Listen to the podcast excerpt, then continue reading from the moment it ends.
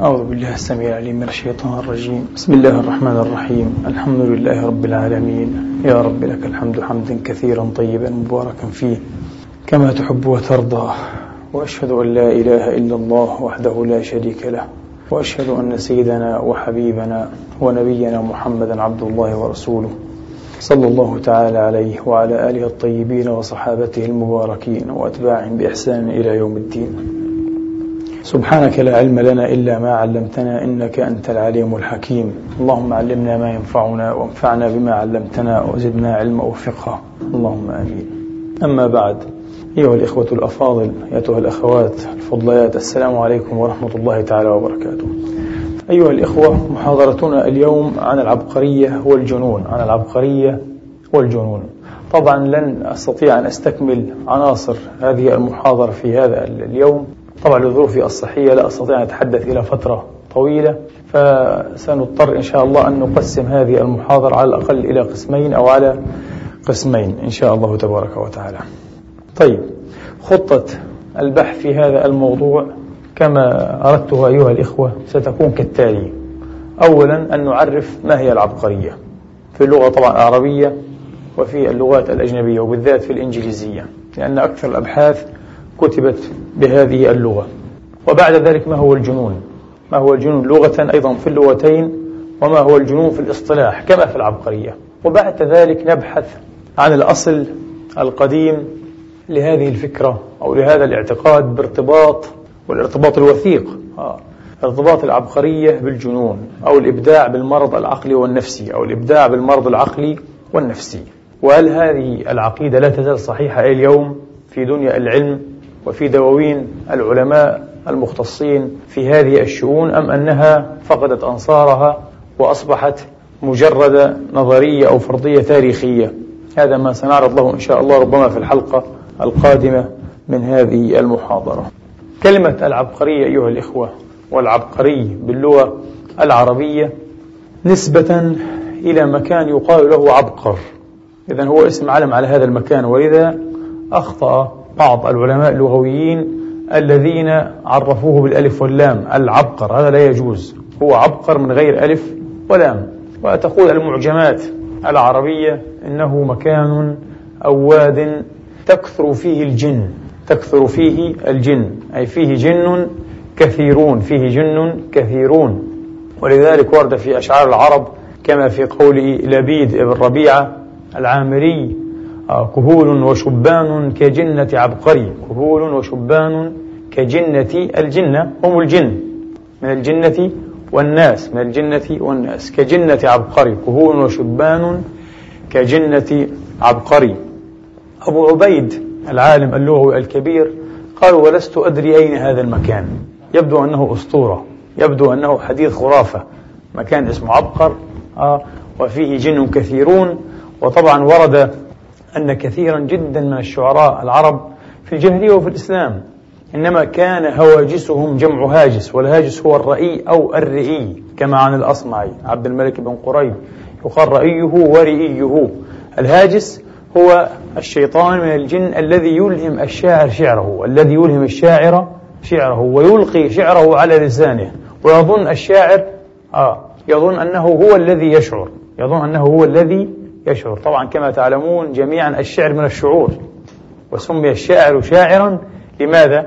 لأن كمية الانفعال والتحسس الشعوري والوجداني والشعور بالأشياء والمعاني عنده أزيد وأغزر من غيره من الشعور. أنه أكثر إيه شعورا فعلا. آه. من هنا سمي الشاعر إيه؟ شاعرا. ولذلك الفعل منه يشعر أي يقول الشعر وهو أيضا إيه؟ من الشعور. وهو أيضا من الشعور. ويظن الشاعر أنما إيه؟ أنما هو الذي يشعر أو أنه هو الذي يشعر. وإنما ذلك من إلقاء الشيطان الذي يسمى إيش؟ الهاجس أو الرأي أو الرئي أو الرأي أو الرئي. على كل حال. أبو عبيد يقول لست أدري أين هذا المكان. ولا أدري يعني إيه من وصل إليه أو دل عليه. غير موجود. مكان يقال له عبقر. أين هو؟ لم يذكر أحد ذلك. أي فيبدو أنه حديث خرافة. يبدو أنه حديث خرافة. إلا أن أساطير وأقاصيص وحكايا العرب عن علاقة الجن والشياطين بالشعراء كثيرة وكثيرة جدا ويمكن أن يعاد أو أن يرجع إليها في مظانها. من أشهر هؤلاء الشياطين أو الهواجس شيطان أو هاجس أعشى قيس. ثعلب ابن قيس المعروف بالأعشى الكبير ميمون ابن قيس والمكنى أو الذي يكنى بأبي بصير. واسمه مسحل ابن أثافة مسحل مشهور جدا. ورد ذكره وتردد في إيه؟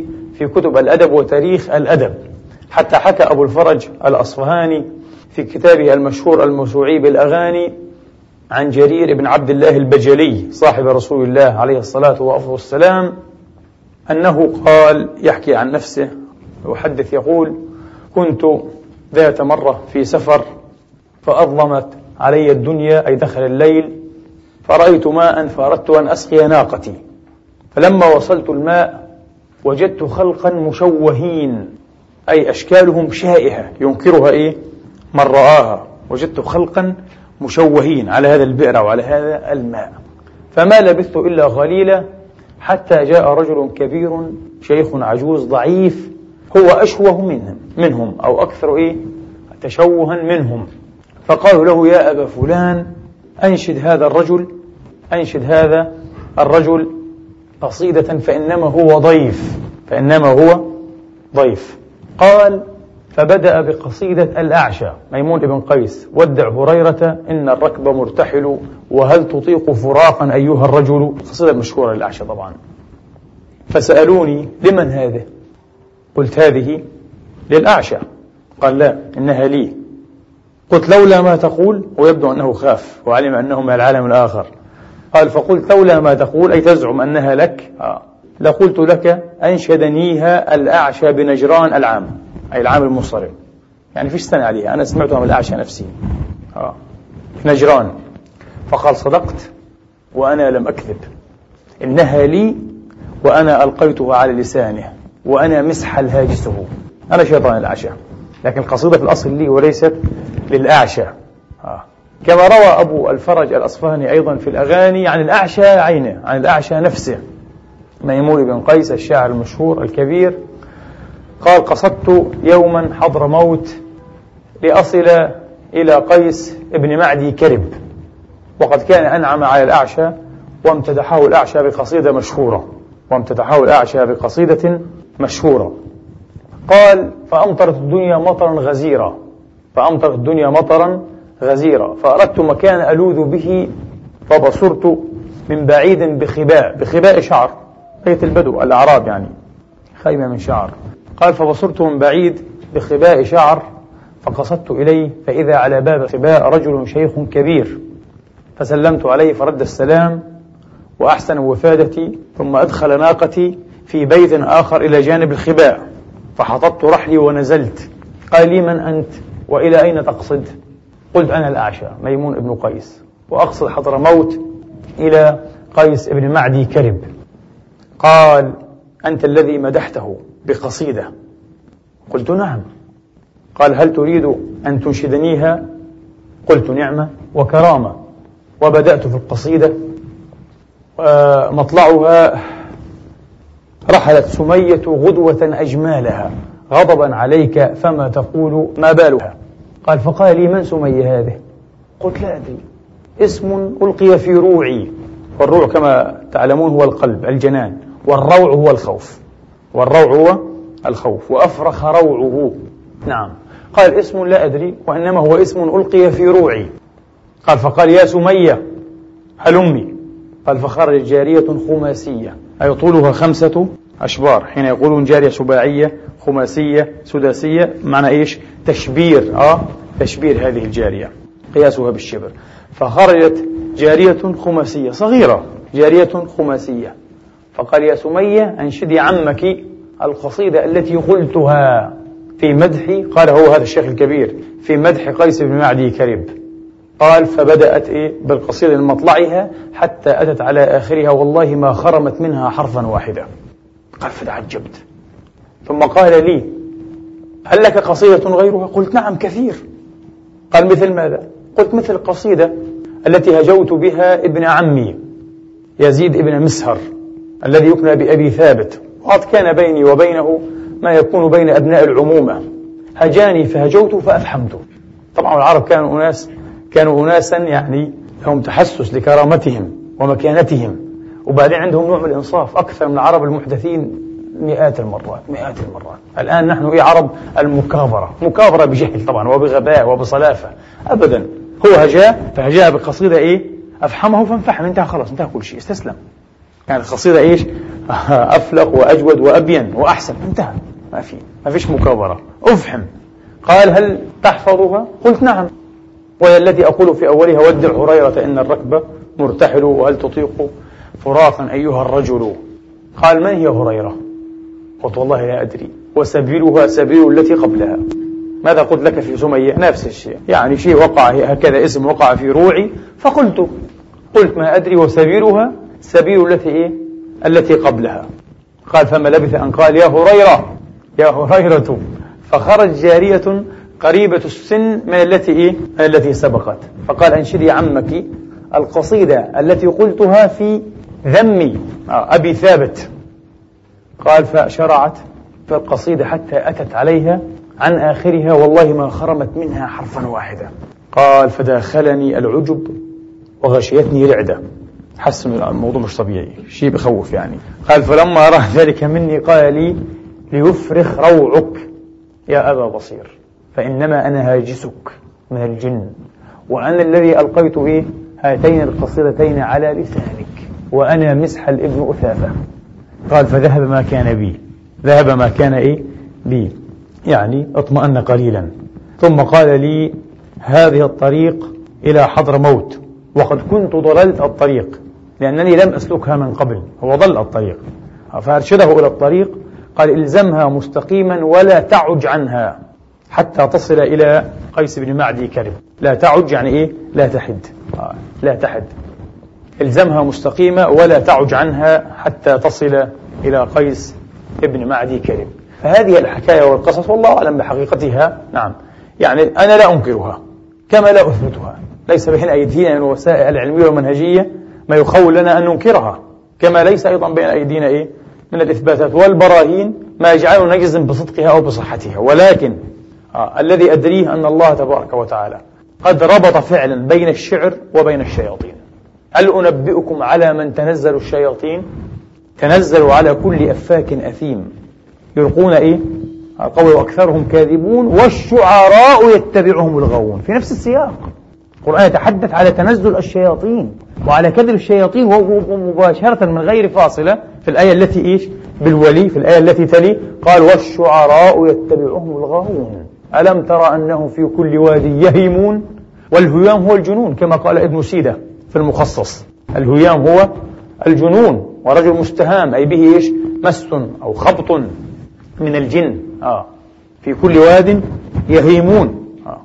هذه الآيات على الأقل تجعلنا كمسلمين كمعتقدين ولله الحمد. يعني لا ننفي من حيث المبدأ ومن حيث الأصل الصلة بين إيه؟ بين الشعر وبين الشياطين بين الشعراء وبين الشياطين. نعم. جرير الشاعر العربي آه، المشهور كان يقول إني ليلقي علي الشعر الشعر عفوا مكتهل من الجن. رجل كهل في حدود الأربعين فوق الأربعين قال هو يعرفه جرير. يقول إني ليلقي علي الشعر مكتهل من الجن مكتهل من الجن. ولهم يعني في هذا الأشياء كثيرة. وكانوا يرقبون إيه؟ الشعراء بكلاب الشياطين. بكلاب إيه؟ الشياطين. كما في قصيدة عمرو ابن كلثوم. كلاب الشياطين هم الشعراء كلاب الشياطين هم الشعراء. هذا معروف. ولذلك قال محمود شكري الألوسي في بلوغ العرب هذا مذهب معروف وعليه الشعراء العرب كافة. لا تجد شاعرا ينكر إيش؟ حقيقة الصلة بين إيش؟ بين الشعر والشيطنة وبين الشاعر والشياطين وبين الشاعر عليه كل شعراء العرب عليه كل شعراء العرب. حتى حسان ابن ثابت له هنا يقول إيه؟ في أبيات غريبة إذا ما ترعرع فينا الغلام فما إن يقال له من هو؟ والهاء هاء, هاء السكت. الهاء هنا من هو؟ بالهاء هاء السكت. كما في ما أغنى عني ماليه. هلك عني سلطانية. تسمى هاء السكت. نعم. إذا لم يسد من السيادة يصبح سيدا. إذا لم يسد قبل شد الإزار فذلك فينا الذي لا هو. يعني لا يعد كأنه غير مولود غير موجود هذا ولا شيء هذا. آه. ولي صاحب من بني الشيصباني. وبنو الشيصبان في زعمهم قبيلة من الجن. فيقول حسن بن ثابت شاعر الرسول ولي صاحب من بني الشيصباني فطورا أقول وطورا هو. طورا أشعر أنا وطورا يشعر هو ويلقي شعره على لساني. فهذا اعتراف واضح وصريح من حسان بن ثابت أن إيه؟ الشيطان أو الشياطين تلقي الشعر على إيه؟ على لسانه. وهناك ملحظ آخر خطر لي وهو قوله عليه الصلاة وأفضل السلام لحسان بن ثابت شاعر الإسلام وشاعر الرسول أهجهم وروح القدس يؤيدك. كأنه ما في شعر إلا بمدد غيبي. إما من الشيطان وإما من الرحمن. من الرحمن روح القدس جبريل الملك. ومن الآن حسان بن ثابت أصبح شاعر إيه؟ النبي وشاعر الإسلام والمسلمين. فبعيد جدا أن يبقى إيش؟ على صلة مع الشياطين. آه إذا صدقت هذه الحكاية أو هذا المبدأ أصلا. وهو إيه؟ أقرب إلى الصدق كما يبدو. أقرب إلى الصدق لأجل إيه؟ ما ذكرنا من بعض. يعني إيه؟ الأشياء التي يستأنس بها وليست أدلة قاطعة طبعا. حتى الآيات ليست أدلة قاطعة هنا لأنها ليست واضحة فيما نقول. لكنها تؤشر عليه إشارة إيه واضحة. تؤشر آه ولا إيش؟ ولا تصرح ولا تعبر. وقد درسنا الفرق بين الإيماء والإشارة وبين إيش؟ التصريح والتعبير في علم الأصول. هذا تأشير. هذا من باب التأشير فقط وليس من باب التصريح والتعبير. أرجهم وروح القدس يؤيدك. إذا لابد من مدد غيبي إما من الملائكة وإما من الشياطين وإما من الشياطين. وحتى طبعا يعني لو قرأنا سير الشعراء بالذات الشعراء طبعا إيه المطبوعين كما يقال في المثل الإنجليزي الخطيب يصنع والشاعر يولد ما في الشاعر الحقيقي ما يصنع من الصعب جدا آه. الشاعر الحقيقي لا يصنع وطبعا يعني أشهر مثال ربما الخير بن أحمد الفراهيدي أه؟ صاحب البحور أه؟ صاحب البحور وصاحب معجم العين مشهور هذا الرجل هذا الرجل لم يكن يقول الشعر قال بعض الشعر أه؟ وهو شعر ركيك يعني وبعضه مستجات قليلة لكن لم يكن إيه شاعرا ولذلك لا يترجم له على أنه إيش؟ من الشعراء. وسئل كيف؟ أنت صاحب البحور وأنت واضع علم إيه؟ العروض. كيف لا تقول الشعر؟ قال يأباني جيده وأبى رديئه. لا أستطيع. يعني ما يخرجش معي الشعر. شعر جيد لا لا لا يتفق لي كما يقولون. لا يتفق لي. وأنا أيضا إيه؟ لا أرضى لنفسي إيش؟ أن أقول الشعر الرديء. آه. أو المسترذل. قال يأباني جيده وأبى رديئه وأبى رديئه. ما في. الله لم يخلقه إيه؟ شاعر. لم يخلقه شاعر. هذه مسألة إيش تولد مع الإنسان؟ موهبة جفت بالإنجليزي يعني إيه؟ موهبة هكذا. تعطى من الله تبارك وتعالى. فالشاعر يولد والخطيب يصنع والخطيب هكذا يقول الإنجليزي. وحتى الأستاذ عباس العقاد له بيت شعر. وقد كان شاعرا. المهم بيت شعر مشهور. يرى نفسه طبعا أشعر الشعراء. وفي نظره مفكر أكثر منه شاعرا. وهو كاتب أكثر منه شاعرا. يعني لا يقاس بأحمد شوقي. وإن كان إيه؟ يرى شوقي لا شيء. لكن شوقي بلا شك هو الشاعر. هو العقاد إيش؟ كاتب آه ومفكر وليس شاعرا. وله بعض الأبيات المستجادة جدا. نعم صحيح. يقول في بيته المشهور يقول إيه والشعر من نفس الرحمن مقتبس والشاعر الفذ بين الناس رحمن. والشاعر الفذ بين الناس رحمن. ومن هنا في عصر النهضة الرينيسانس كانوا أيها الإخوة أو كان هو عصر الإيمان. عصر النهضة كان عصر الإيمان. عصر الإيمان بأشياء كثيرة جدا. ومن ضمنها الإيمان بالإنسان والإيمان بالإبداع والإيمان بالحرية والإيمان بالفن والإيمان بالفن. في عصر النهضة الذي هو عصر الإيمان أيها الإخوة آه. كانوا يقولون إن الشاعر مبدع ومعنى مبدع خالق. وكانوا يرون أن الشاعر خالق. تصور كالخالق نفسه ورب من الأرباب. استغفر الله العظيم. رب من الأرباب. لأنه يصنع من لا شيء يبدع من لا شيء. لماذا؟ لأنك قد ترى الشيء ويشترك الشاعر معك في رؤيته إلا أنه لا يوحي إليك إيه شيئا. والصحيح أن نقول أوحى إليه الشيء تتعدى بنفسها ولم صحيح بأن ربك أوحى لها. آه، إذ أوحي ربك إلى الملائكة أني كذا. المهم يعني لو قلنا أوحى له بكذا جائز والأفضل أوحى له كذا أوحى له كذا. فلا يوحي إليك شيئا لكنه يوحي الشيء العجيب الإيه؟ المغرب للشاعر نفس الشيء. فكأنه أتى بشيء من العدم. هكذا يعني كانوا يتصورون ولذلك كانوا إيش؟ يعدون الشاعر ربا. أستغفر الله العظيم. طبعا هذا بداية الإلحاد.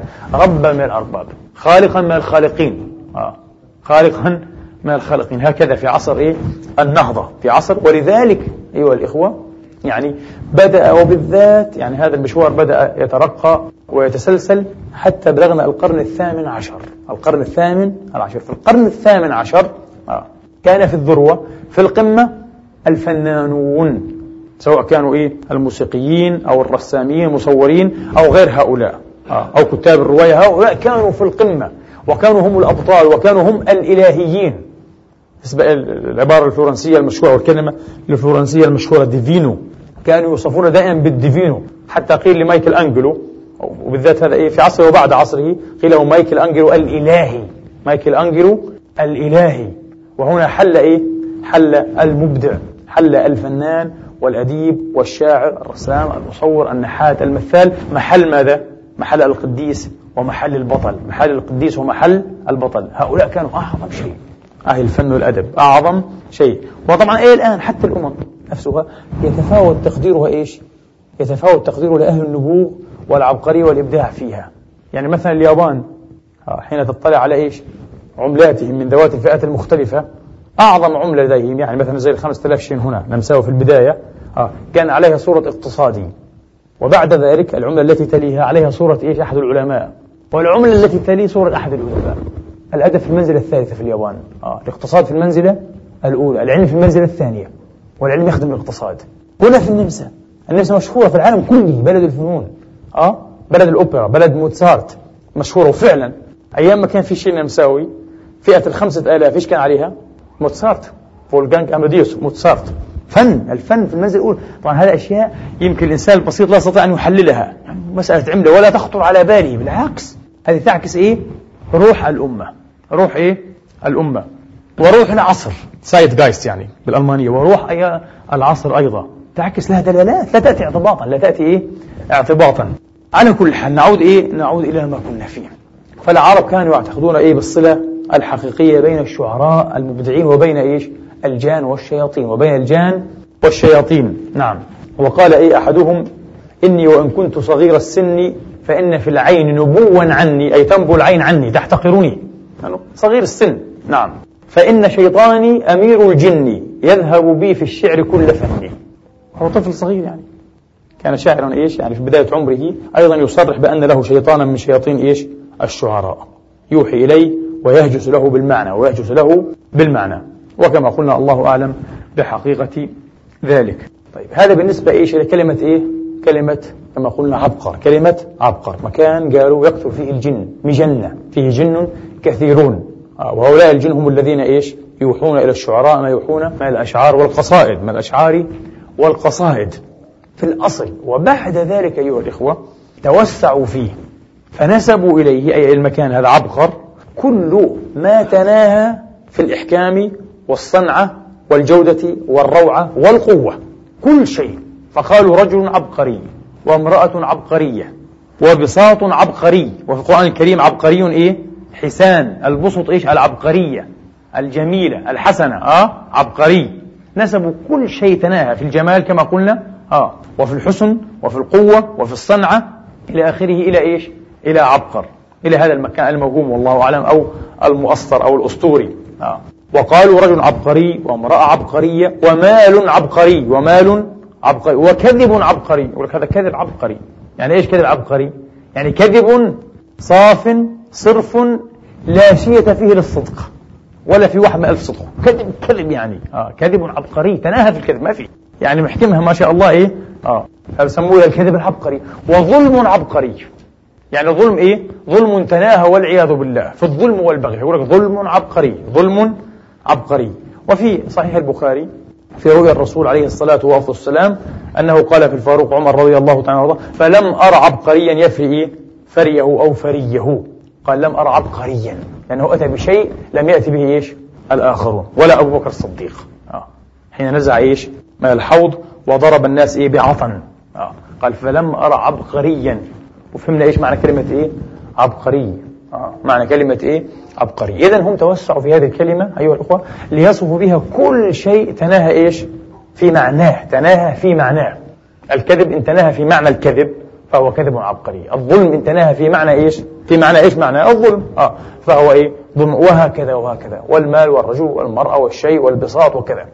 وقيل هذا قول آخر أضعف وليس مشهورا كالأول. عبقر مكان كانت توشى فيه إيش؟ البسط والثياب توشى فيه البسط والثياب. ومن هنا قيل ثياب عبقرية وبسط عبقرية. لكن الأول أشهر الأول أشهر.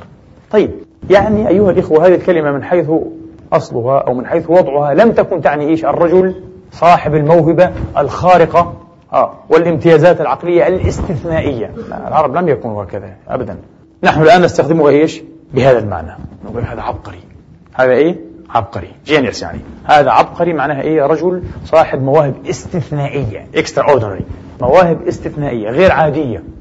يجوز ما في مشكلة. اللغة تتطور الكلمات تتطور. لابد أن تطور دلالات الكلمات وهذا يحدث في كل اللغات. فأيضا يحدث في اللغة إيه؟ العربية. هذا معنى مستحدث صحيح. وتأثرنا إيش؟ فيه بماذا؟ باللغات الأجنبية طبعا. بعد عصر إيه؟ النهضة العربية والتلاقح والترجمات تأثرنا إيش؟ بالترجمات وبدأنا وهذا لا بأس به جائز ما فيه أي شيء يعني. هذا بالنسبة إيش؟ في اللغة العربية كلمة عبقري نكمل مع اللغة العربية. كلمة مجنون وهي أسهل. طبعا من إيش؟ من جنة. يعني لا نقول جنة. جنة فلان ما جنة. لا جنة دائما. منسوب إيش؟ آه مبني إيه؟ للمعلوم يعني. آه, آه جنة وليس جنة. لا نقول جنة فلان. جنة. وأجنه الله. وأجنه الله. فهو مجنون. وما أجنه على غير قياس. ما بتكونش من إيش؟ من فعل الفاعل. بتكون إيه؟ بتكونش من فعل المفعول عفوا بتكون من فعل الفاعل فكيف نقول ما أجنه غلط؟ لكن لا هذه جاءت شاذة كما قال سيبويه وغيره. آه. يعني على غير لا يقاس عليها. لا تقول للمضروب ما أضربه. هو مضروب ضرب. تقول لي ما أضربه كان فارغ أنا صحيح. تأتي من فعل الفاعل وليس من فعل المفعول. والمسؤول ما أسأله. غلط طبعا. أنه مسؤول تقول ما أسأله غلط. معروف هذا في علم الصرف لكن هذه جاءت على غير قياس. يعني ما أجنه على غير قياس لكن فصيحة. وردت في كلام إيه؟ العرب. ما أجنه على غيره على غير قياس. إذا جن وأجنه الله فهو مجنون. والجنون والجنة بمعنى. يقال جنون وجنة. جنة هي الجنون. والجنة أيضا إيش؟ الجان. الجن إيش؟ الجان. الجن يعني آه. الشياطين. الشياطين. آه. طيب. والجن طبعا فيهم إيه؟ شياطين وفيهم إيه؟ مؤمنون صلحاء أو صالحون. وطبعا أيضا توسعوا فوصفوا أشياء كثيرة إيش؟ بالجنون وبالجنة. توسعوا فيها كثيرا. فقالوا أرض إيش؟ مجنونة. وجنة الأرض. جنة الأرض. كما قلنا دائما نقول جنة إيه؟ للمجهول. ما معنى جنة الأرض؟ إذا قاءت الشيء الذي يتعجب من حسنه. يعني أطلعت إيه؟ أزاهير وورود ونباتات وأشجار عجيبة وغريبة. نقول جنة الأرض. جنة الأرض. إذا في حتى شوف في علاقة لغوية بين الشيء المعجب وبين إيش؟ أصل المادة. أقول لك هذا يا أخي هذا مجنون هذا إنسان ذكي جدا مجنون هذا. آه. أو عبقري مجنون أو قريب مجنون يأتي بأشياء غريبة. آه. ومعجبة طبعا ومعجبة. في في اللغة العربية في هذا الشيء. آه. وجن الشباب أوله وشدته. يقول لك هو في جن الشباب يعني في أول إيه فورة إيه الشباب. وجن كل شيء أول شداته كما قال ابن منظور. وجن كل شيء هو أول شداته. أول شدة الشيء أي شيء. الشباب وغير الشباب. صور آه. يعني كأن نقول نحن إيش؟ جن الطلب يعني طلب العلم. نقول هو في جن الطلب يعني في أول شدة طلبه العلم مقبل بكليته على الطلب. ولا بنام ولا بأكل دائما آه, آه يقرأ ويلخص ويحفظ ويترجم هذا في جن الطلب. جن كل شيء هو أول إيه؟ شداته أول شداته. وحديقة أو بستان إيش؟ مجنون. إذا كان نبته قد تأزر بعضه إيش؟ ببعض. يعني والتف إيه, إيه؟ ودخل بعضه في بعض. فيقال إيش؟ بستان أو حديقة مجنونة. بستان أو حديقة مجنونة. وطبعا أيها الإخوة أصل الكلمة أصل الكلمة تدل على إيش؟ على الخفاء والاستتار. على الخفاء والاستتار. بمعنى الفعلية أو المفعولية. الشيء إذا ستر أو الشيء إذا ستر بغض النظر. كله يدل إيه؟ على نفس المعنى. ومنه إيش؟ الجنان. آه. ما هو الجنان؟ القلب. ما هو إيه؟ لأنه مخفي. أو تخفى فيه إيش؟ الضمائر. تخفى فيه الضمائر. إيش هو الضمائر؟ جمع ضمير. إيش هو الضمير؟ فعيل بمعنى مفعول. المضمورات يعني. الآن طبعا يستخدمه بمعنى إيش؟ بمعنى إيش؟ الضمير. بمعنى الرقيب. أه؟ بمعنى الرقيب. على لك ضمير وضميري لا يسمح لي. لا في اللغة العربية كلمة ضمير لا تعني ذلك. لكن لا بأس برضه هذا تطور دلائل اللفظة. من باب التطور الدلائل الدخل على هذه اللفظة. بتأثير برضه إيش؟ الترجمات من علم النفس إيه؟ الحديث. يعني لأول مرة في القرن العشرين يستخدم الضمير بهذا المعنى. لا تجد إطلاقا لا تجد البتة في أي مرجع عربي قديم في أي علم العلوم. كلمة ضمير بمعنى إيش؟ بمعنى الرقيب الداخلي. بمعنى إيه؟ النفس اللوامة يعني. بمعنى حس إيش؟ آه حس المراقبة أو اللوم. مش موجود هذا إطلاقا. هذا بس في القرن العشرين. هذا ترجموه إيه؟ العرب في القرن إيه؟ العشرين. لكن من أصل في الأصل إيش مع الضمير؟ فعيل بمعنى مفعول. يعني ما تضمره في نفسك. الله يعلم ضمائر النفوس. يعني إيش؟ المضمورات والخفايا ما تخفي أنت في نفسك. هي معنى الضمير. وهذا معنى حديث كلمة إيه؟ الرقيب. هذا معنى إيه؟ معنى حديث. فسمي إيش؟ القلب بالجنان. سمي بالجنان. ومنه إيش؟ الجن أو الجان. لماذا؟ لاستثارهم. أنه يراكم هو أقرب حيث لا ترونهم. ومنه الجنة. ومنه الجنة. وإيش هي الجنة يعني؟ الحديقة. بس شرط أن يكون فيها إيش؟ نخيل وأعناب. إذا ما في نخيل وأعناب لا يقال إيش؟ للبستان حديقة. يقال له إيه بستان؟ واضح في فرق بين بستان وبين جنة. يعني لا نقول البستان والأشجار مجتمع الأشجار جنة إلا إذا كان فيه إيش؟ نخيل وأعناب. ما في نخيل وأعناب نسميها بستان هذا من دقيق اللغة. المهم فعلى كل حال فيقال جنة. ومنه جنات النعيم وجنات عدن وجنات الفردوس. المهم إيش هذه الجنات؟ آه؟ إيش لماذا سمت الجنة بالجنة؟ لأنها إيش؟ تستر إيش؟ كثيرا جدا مما فيها. كثيرا جدا مما إيه؟ فيها. نباتات وأعشاب وأشياء ثم كلها مستورة آه. لأنها إيش؟ مجتمع الأشجار الكثيرة. مجتمع الأشجار الكثيرة. طيب وهكذا. ومنه الجنون. ومنه الجنون. لأنه ستر إيش؟ للعقل. يكون العقل قد إيش؟ قد ستر وغاب اختفى. فيقال إيش؟ مجنون. يقال أو لعلاقته إيش؟ بالجن والجان. المجنون آه لأن به خبطا أو مسا أو خلطا أو إلى آخره أو طيفا أو طائفا من الجن. كلها كلمات أيضا بمعنى. كلمات أيضا إيه؟ بمعنى. قرأت. قرأت لبعض إيش؟ المعاصرين للأسف المتحذقين لأنه في نوع من الحذقة العلمية عند كثيرين من المعاصرين يحاول دائما أن يقيم نفسه موقف الناقد لأئمة الأدب وأئمة التاريخ والدين والعلم. وللأسف ومجرد هو شاعر بسيط عربي معاصر غير معروف. لأول مرة حتى أقرأ له. يقول وقد أخطأ أي علماء اللغة يعني كثيرا حين خلطوا بين إيه؟ بين أسماء وصفات الجنون وما يقارب ذلك مما ليس بجنون كسفه الرأي, الرأي والطيش وضعف العقل وضعف وهذا كلام غير صحيح. يعني تعود إلى إيه؟ إلى معجم مشهور جدا في هذا الباب. طبعا إذا أردت أنت إيه؟ أن تدرس معنى كلمة وحيدة على الانفراد تستطيع أن تعود إلى المعجمات المأنوسة المعروفة هذه. آه. كالصحاح مثلا آه ومختاره والقاموس ولسان العرب وأمثال هذه المعجمات. لكن إذا أردت أن تعود إيش؟ إلى كل مفردات موضوع معين. نفترض الآن مثلا أتحدث إيه عن الجن مثلا أو عن الجنون. أريد كل ما يتعلق بالجنون. هذا لا تجده إيش في المعجمات المعروفة هذه. إنما تجده في معجم مثل معجم إيه ابن سيدة المعروف بالمخصص. هذا هيك معجم عجيب جدا وغريب. آه. يعني مثلا تريد إيه؟ أنت ما يتعلق مثلا بالإنسان. فيأتيك بكل ما يتعلق بالإنسان في شكل فصول وأبواب. كل شيء. تصور؟ ما يتعلق بأعضاء الإنسان ما يتعلق بالمعاني آه؟ مختصة بالإنسان ببعض أفعال الإنسان بكذا كذا بحسن بجاء كل شيء في موضع واحد مرتبة. فحين تعود إلى موضوع الجنون آه تجد أن ابن سيدة رحمه وكان ضريرا هذا الإمام صاحب هذا إيش؟ المعجم العجيب الغريب من أعجب وأغرب المعجمات. مش مش كل إنسان يستطيع إيش؟ أن يؤلف معجما كهذا من أصعب ما يكون من أصعب ما يكون تأليف معجم مثل هذا في العصور القديمة. الآن ممكن أسهل بكثير جدا عشان الكمبيوتر لكن قديما من أصعب ما يكون. يعني أنت مثلا عشان إيه؟ يعني تعود إلى ما يتعلق بالجنون. لابد أن تقرأ المعجم العادي كله من أوله إلى آخره. وتفرز على حدة كل ما يتعلق بالجنون. مسألة صعبة جدا. أردت مثلا الألفاظ التي تتعلق مثلا إيش؟ بالبيع أو الشراء مثلا أو الجماع أو النكاح أو كذا. تعود إلى المعجمات من أولها إلى آخرها وتفرز على حدة كل ما يتعلق. مسألة شاقة جدا جدا. فهذا المعجم لهذا الرجل الضرير معمول بهذه الطريقة وله معجم لسه أعظم منه كمان. شيء عجيب وله كتب كثيرة. آه ابن سيدة الأندلس رحمة الله تعالى عليه. وكان حتى إيه له مكتبة ربما حدثتكم عنه مرة في محاضرة عن المعاقين. له مكتبة رتبها بنفسه ويعود إليها بنفسه. يعني هو أول من ربما يكون إيش اختار لغة إيش؟ بسموها لغة بريل العربي باي آه language لغة براي أو لغة بريل كما نسميها للعميان تصور هكذا يذكر عنه المؤرخون كصاحب نفح الطيب على ما أذكر قديما. آه.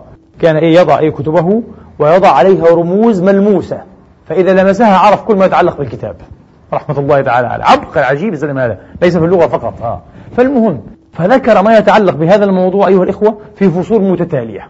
أربعة. ما يتعلق بضعف العقل وحده. مش الجنون ضعف العقل. اثنين. ما يتعلق بضعف الرأي. فصل. على حدة. ثلاثة. ما يتعلق بالسفه والطيش. فصل بحياله وأخيرا ما يتعلق بالجنون. وين الحلقة تحت المعاصرين؟ أخطأ علماء وخلطوا. أنت أنت لا قرأت ولا بتعرف شيء. فقط تريد أن تقيم نفسك موقف إيه؟ أن ناخذ علمائنا وأئمتنا. مع أنك لم تقرأ إيه؟ أو عرفت شيئا وغابت عنك أشياء. نعم. في القرآن أيضا أيها الإخوة ويقولون إنا لتاركوا آلهتنا لشاعر مجنون.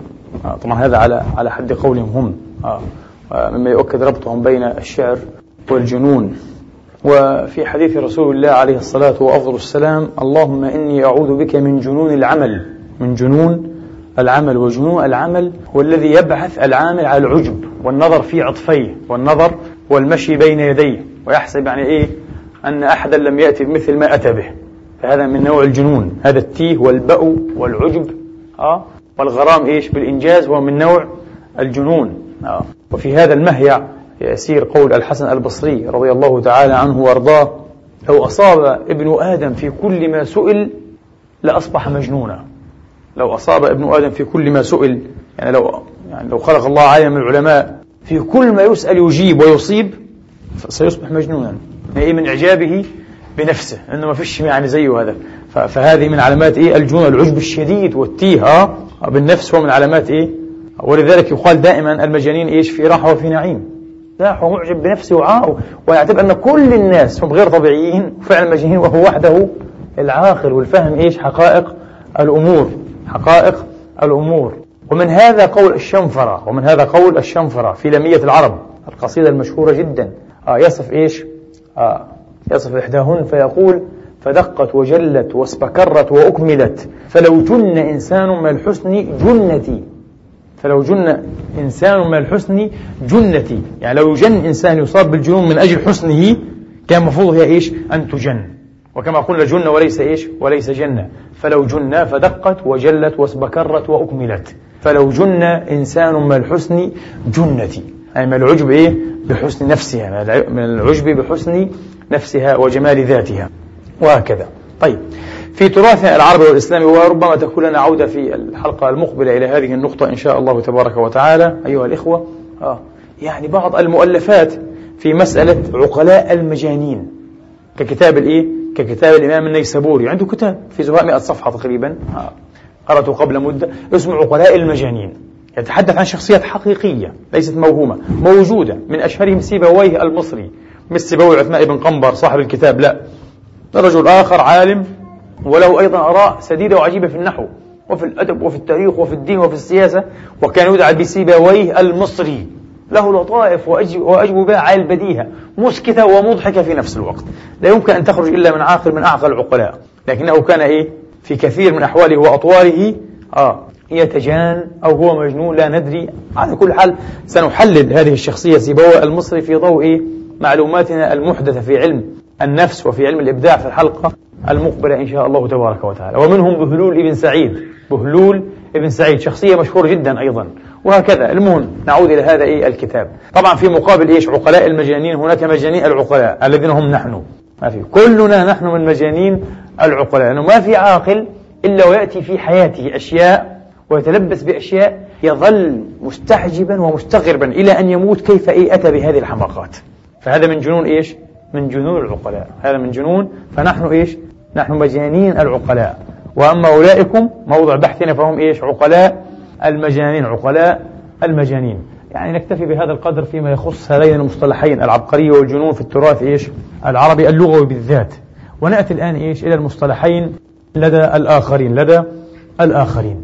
بالنسبة لمصطلح إيه العبقرية مصطلح العبقرية. العبقرية والعبقري نفس الكلمة باللغة الإنجليزية. جينيوس آه. عبقري وعبقرية. نفس الشيء نفس الشيء. هذه الكلمة أيها الإخوة ذات أصل لاتيني ذات أصل لاتيني. وتعني حين تعود إلى أي معجم. أوبستا أكسفورد وأنا عدت إليهما أو الموسوعة البريطانية. وأيضا أنا رجعتها في هذا الباب. كلها تذكر أن هذه الكلمة لها أكثر من معنى. أول معنى دائما يذكر لكلمة عبقري أو عبقرية الروح المرافقة. أو يعني بالحري الروح الحارسة attendant spirit or a person of a place. يعني الروح الحارسة لشخص أو إيه؟ أو لمكان. هي معنى إيش؟ الجينيس أو الجينيس الروح الحارسة. إيش قصة الروح الحارسة هذه؟ هذا اعتقاد قديم من أيام اليونان ثم الرومان. وبقي إلى القرن الثامن عشر هنا في أوروبا. هذا الاعتقاد. أن كل إنسان حين يولد وسترون مطابقة هذا الاعتقاد مع اعتقاد إيش؟ الإسلاميين. يعني إيش؟ المسلمين في القديم نعم. آه. مش الإسلامية حركيا طبعا لا. آه. أبو الحسن إيش عنده كتاب إيه؟ مقالات الإسلاميين ها آه. واختلاف إيش؟ المصلين. هذا المهم يعني كل من ينتسب إلى الإسلام كل من ينتسب إلى إيش؟ الإسلام بصدق أو بكذب بحق أو بباطل. فهذه الروح الحارسة تولد وتوجد مع الإنسان من لحظة ولادته وليست صنوا للإنسان.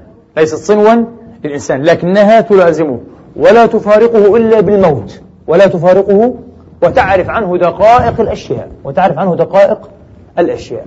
وهذه الروح لها هذا المعنى المفرد أو الفردي ولها معنى مجموعي. هناك روح إيه؟ مثلا جينيس إيه؟ للشعب الكامل. كجينيس الروماني يقول لك جينيس الأمة الرومانية. في روح كاملة حارسة للأمة الرومانية. أيضا للبيوتات لملتقى الشوارع والطرق للأسواق للأماكن المشهورة. كل هذه لها أيضا إيش؟ جينيوسات خاصة بها لا أرواح حارسة خاصة بها لا أرواح حارسة خاصة إيه خاصة بها. هذا الاعتقاد في المعنى الإفرادي فقط أن كل إنسان لنا إيش؟ له جينيس إيش؟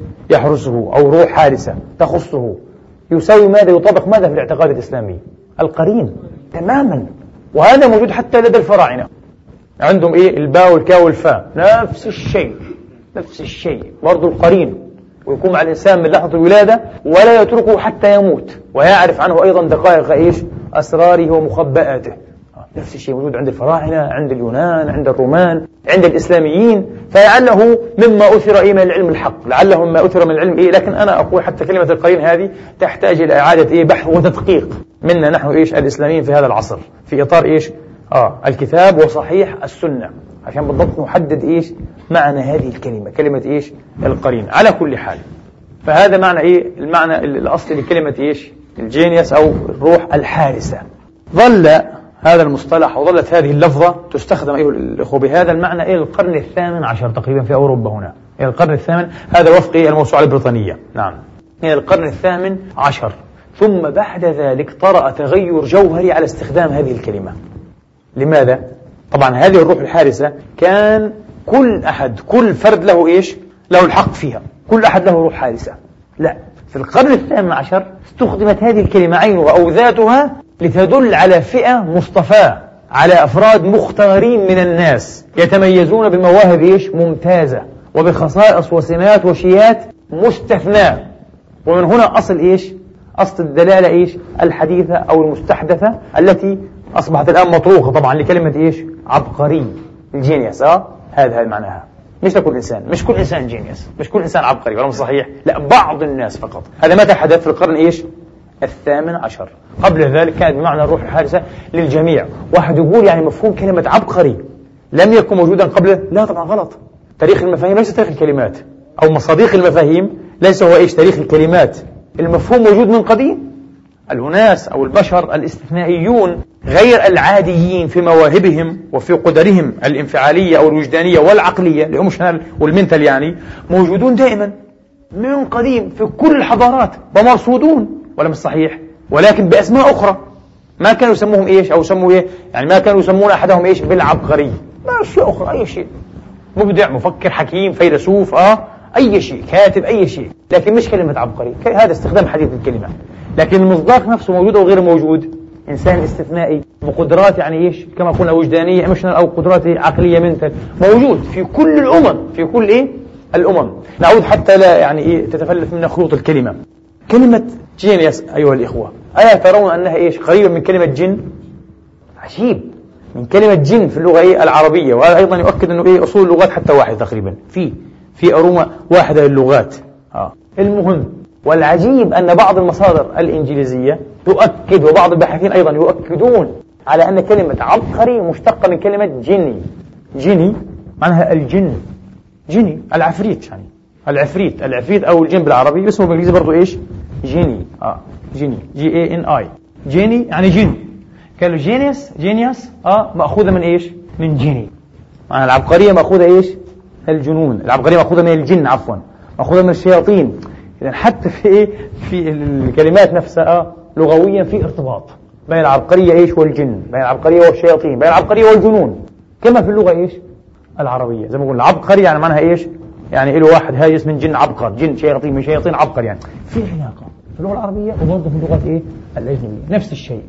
لكن هناك طائفة أخرى الباحثين يقال هم أكثر تدقيقا يزعمون أن كلمة إيه؟ جينيوس أو جينيوس ليست مشتقة إيش؟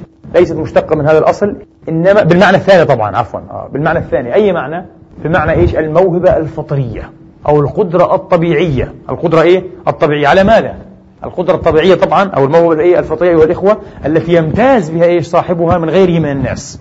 عنده قدرة فطرية أو موهبة طبيعية غريبة عجيبة. تجعله إنسانا إيش؟ استثنائيا أو إنسانا مميزا. قالوا هذا مش مأخوذة إيش؟ من كلمة إيش؟ الروح الحارسة. لا مأخوذة من إنجينيوم. كلمة لاتينية أخرى ما لهاش علاقة بها قال مأخوذة من إنجينيوم وليس إيش؟ من جينيوس اجتهاد آخر الله أعلم. كله آراء إيش؟ يعني في نفس الكلمة لكن آراء متضاربة أو آراء مختلفة آراء مختلفة. كما قلنا لكم حدث هذا التطور في القرن الثامن عشر.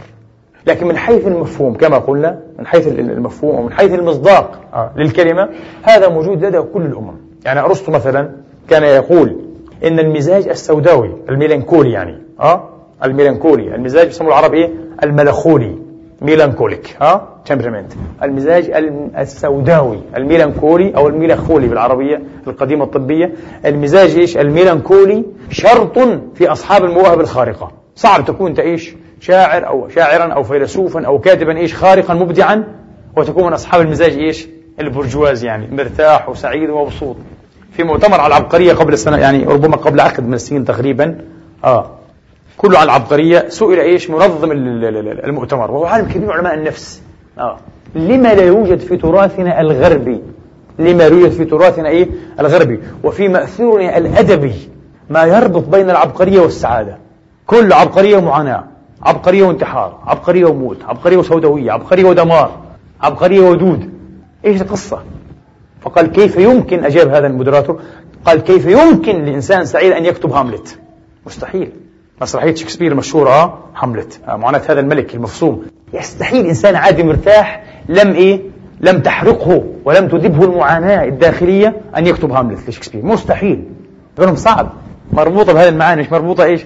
بالمزاج إيش؟ زي ما بقول أنا أنا أسميه من عندي هذا. المجاز إيه؟ المزاج البرجوازي ها المرتاح يعني المتسيد. صعب. هذا ما قاله شكسبير.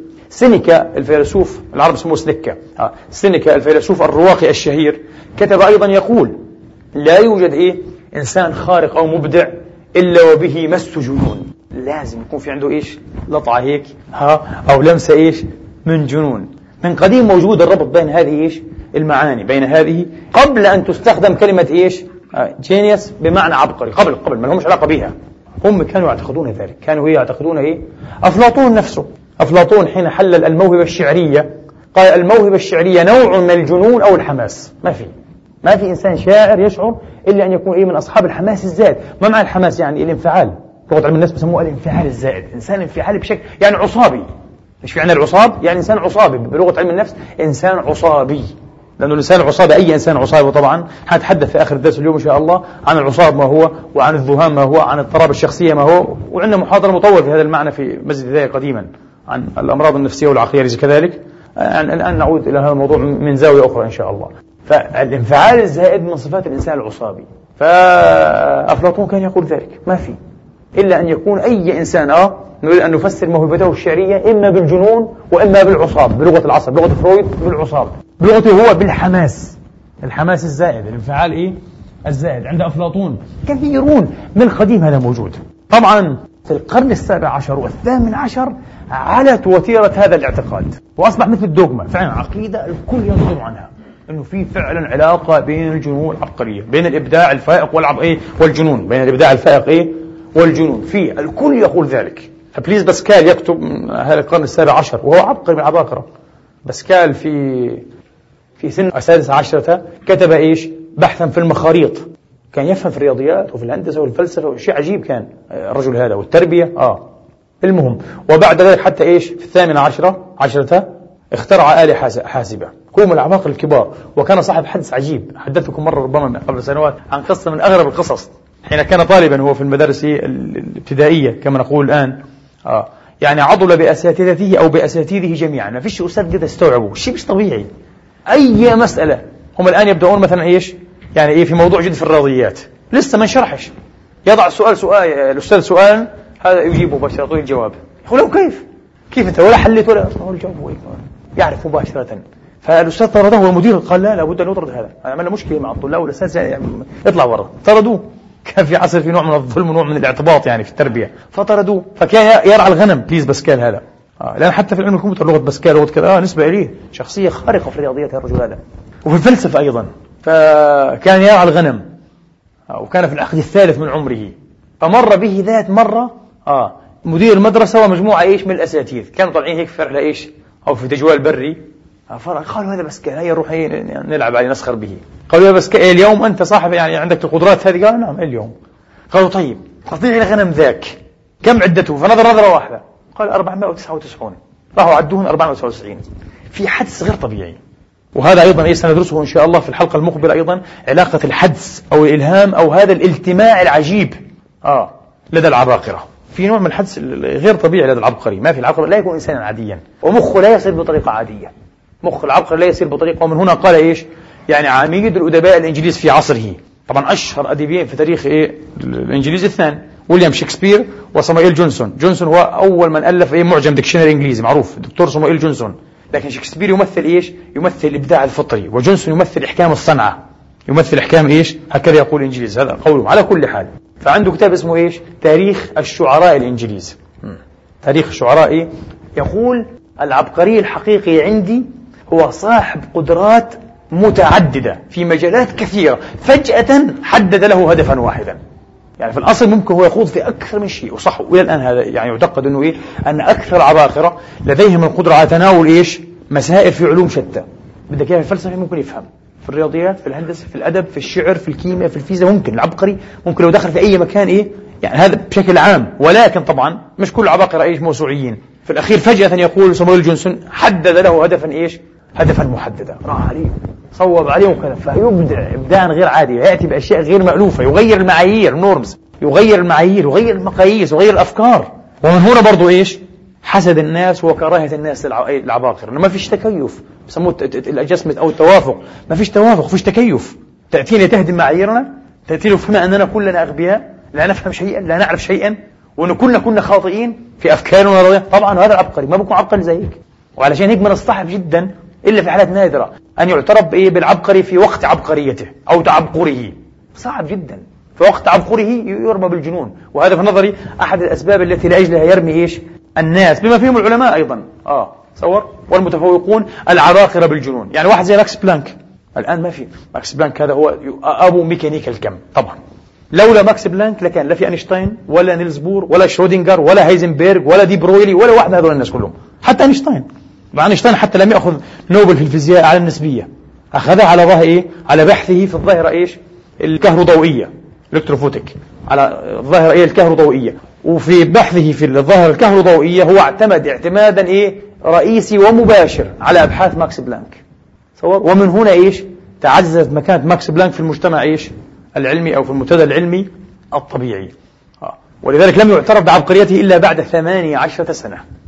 اعتبروه في الأول كلام هذا الشيء اكسبك ولا شيء كان اعتبره عالم تافه وفاشل.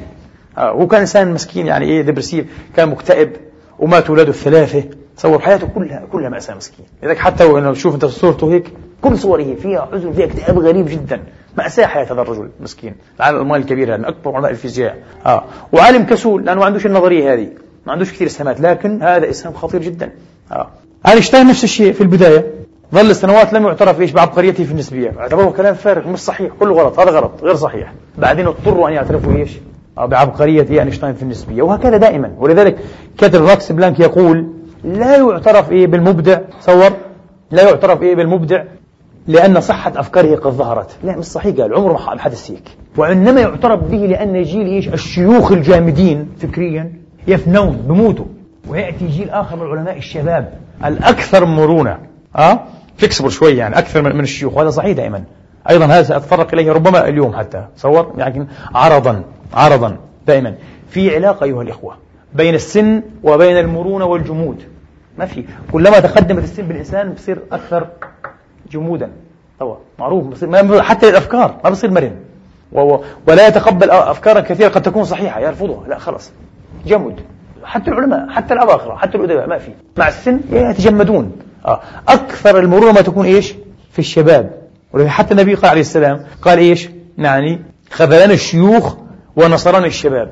شيء قالوا بنغير شو بلا أصنام بنغير أفكارنا وعطا شو قالوا لك كيف؟ مثلا نترك دين ابائنا مستحيل. لا ما بصيرش منه. أبو طالب عمو شفت كيف؟ لآخر لحظة قال لا. أترك دين ودين أبائي في جمود. الشباب لا عنده قدرة إنه يغير وينظر ويحاكم ويغير مواقعه حتى كل يوم ما في عنده مشكلة. فهذا هو سبب إيه؟ تقبل الأشياء هذه. وهذا أيضا في نظري كمان من ناحية أخرى من باب الحسد الناس بيحسدوا العبقري طبعا ولذلك لازم في البداية يرفض وأحسن سبيل لرفضه وصمه بماذا؟ إنه مجنون مجنون هذا يا أخي ضد المجتمع ضد المعايير ضد التراث العلمي كلهم عكسه يعني هو أفهم واحد فلا بد يكون مجنونا حتى يعاقب وحتى يمارس عليه المجتمع إيش؟ صيغا زائدة من إيش؟ من الضبط والربط والضغط واحيانا العقاب كمان العقاب آه. في بعض العباقرة مساكين يعني إيش؟ قضوا حياتهم في المستشفيات العقلية وكانوا ممكن ياخذوها خارج المستشفى بس هذا كعقاب من المجتمع طبعا المجتمع يساهم في ذلك. آه. واحيانا إيش في, في, في أحوال أكثر مأساوية. فهذا من باب برضه الحسد من باب إيه؟ الحسد. ولذلك كتب أحد الأدباء وهو جوناثان سويفت صاحب رحلات جيليفر. آه. مشهور هذا الأديب رحلات جيليفر مشهور جدا. جيليفر والاقزام آه. آه. اسمه جوناثان سويفت. كتب يقول حين يبعث عبقري إذا أردت أن تعرف آه حقيقة عبقريته فإليك هذا المعيار. سيجتمع عليه أغبياء الدنيا. كل الاغبياء حيصير ضده ضد فاعرف انه هذا عبقري. أنا كل الاغبياء واقفين في صف ضده هو العبقري زمان. طبعا ما تلاقيش معك كثير ناس عبقري في البداية. مستحيل. لازم لأنه هذا ضد المعايير وهذه العبقرية. تغير. تعمل ثورة في تفكيرنا. ولذلك كما قلت لكم مرة في خطبة جماعيه يعني برفاند راسل يقول التاريخ البشري. آه؟ التاريخ البشري. بالذات التاريخ العلمي وغير العلمي. كل التاريخ البشري قال آه؟ يعود فقط إلى بضع مئات من الرؤوس من الأدمغة. اللي عملوا ثورات في الفكر كله في السياسة في الأدب في الشعر في العلم في الدين في, في الإصلاح في كل شيء. بضعة رؤوس هذه بضع مئات. لو حذفت يبقى الإنسان في مراحل بدائية. هم هذول بهز مجتمع حزن عليك لكن بنهجوا كثير وموتوا منتحرين أو مجنونين أو منبوذين مساكين. دائما تكون إيش؟ نهاياتهم تعسة وبائسة جدا. ثمن ثمن العبقرية برضو هذا. ثمن إيه؟ العبقرية. على كل حال نعود إلى النقطة. فأصبح هذا القرن السابع عشر والثامن عشر نغمة أيوة مضروبة كل حين على كل لسان. لسان الشعراء لسان الكتاب لسان الفلاسفة لسان العلماء كلهم. أن العبقرية إيش؟ قرينة الجنون. الجنون حليف العبقرية. أه. المرض النفسي والعقلي. آه بينه وبين العبقرية إيش؟ ارتباط وثيق وحقيقي. موجود موجود. الكل يقول ذلك. فبس كان يقول المبدع العظيم مجنون تماما كالمجرم العظيم. آه قال ما في بس قال هيك قال في نظرنا هو هيك. المبدع العظيم مجنون تماما كالمجرم إيش؟ المجرم الكبير جدا هو مجنون فعلا. البخت الأولاد بخت المرأة وكذا كذا هذا مجنون. وقال المبدع العظيم نفس الشيء هو مجنون من نفس الطراز. فيعبر إيش عن اللي أحد الشعراء في القرن السابع عشر كتب بيتين من الشعر. آه.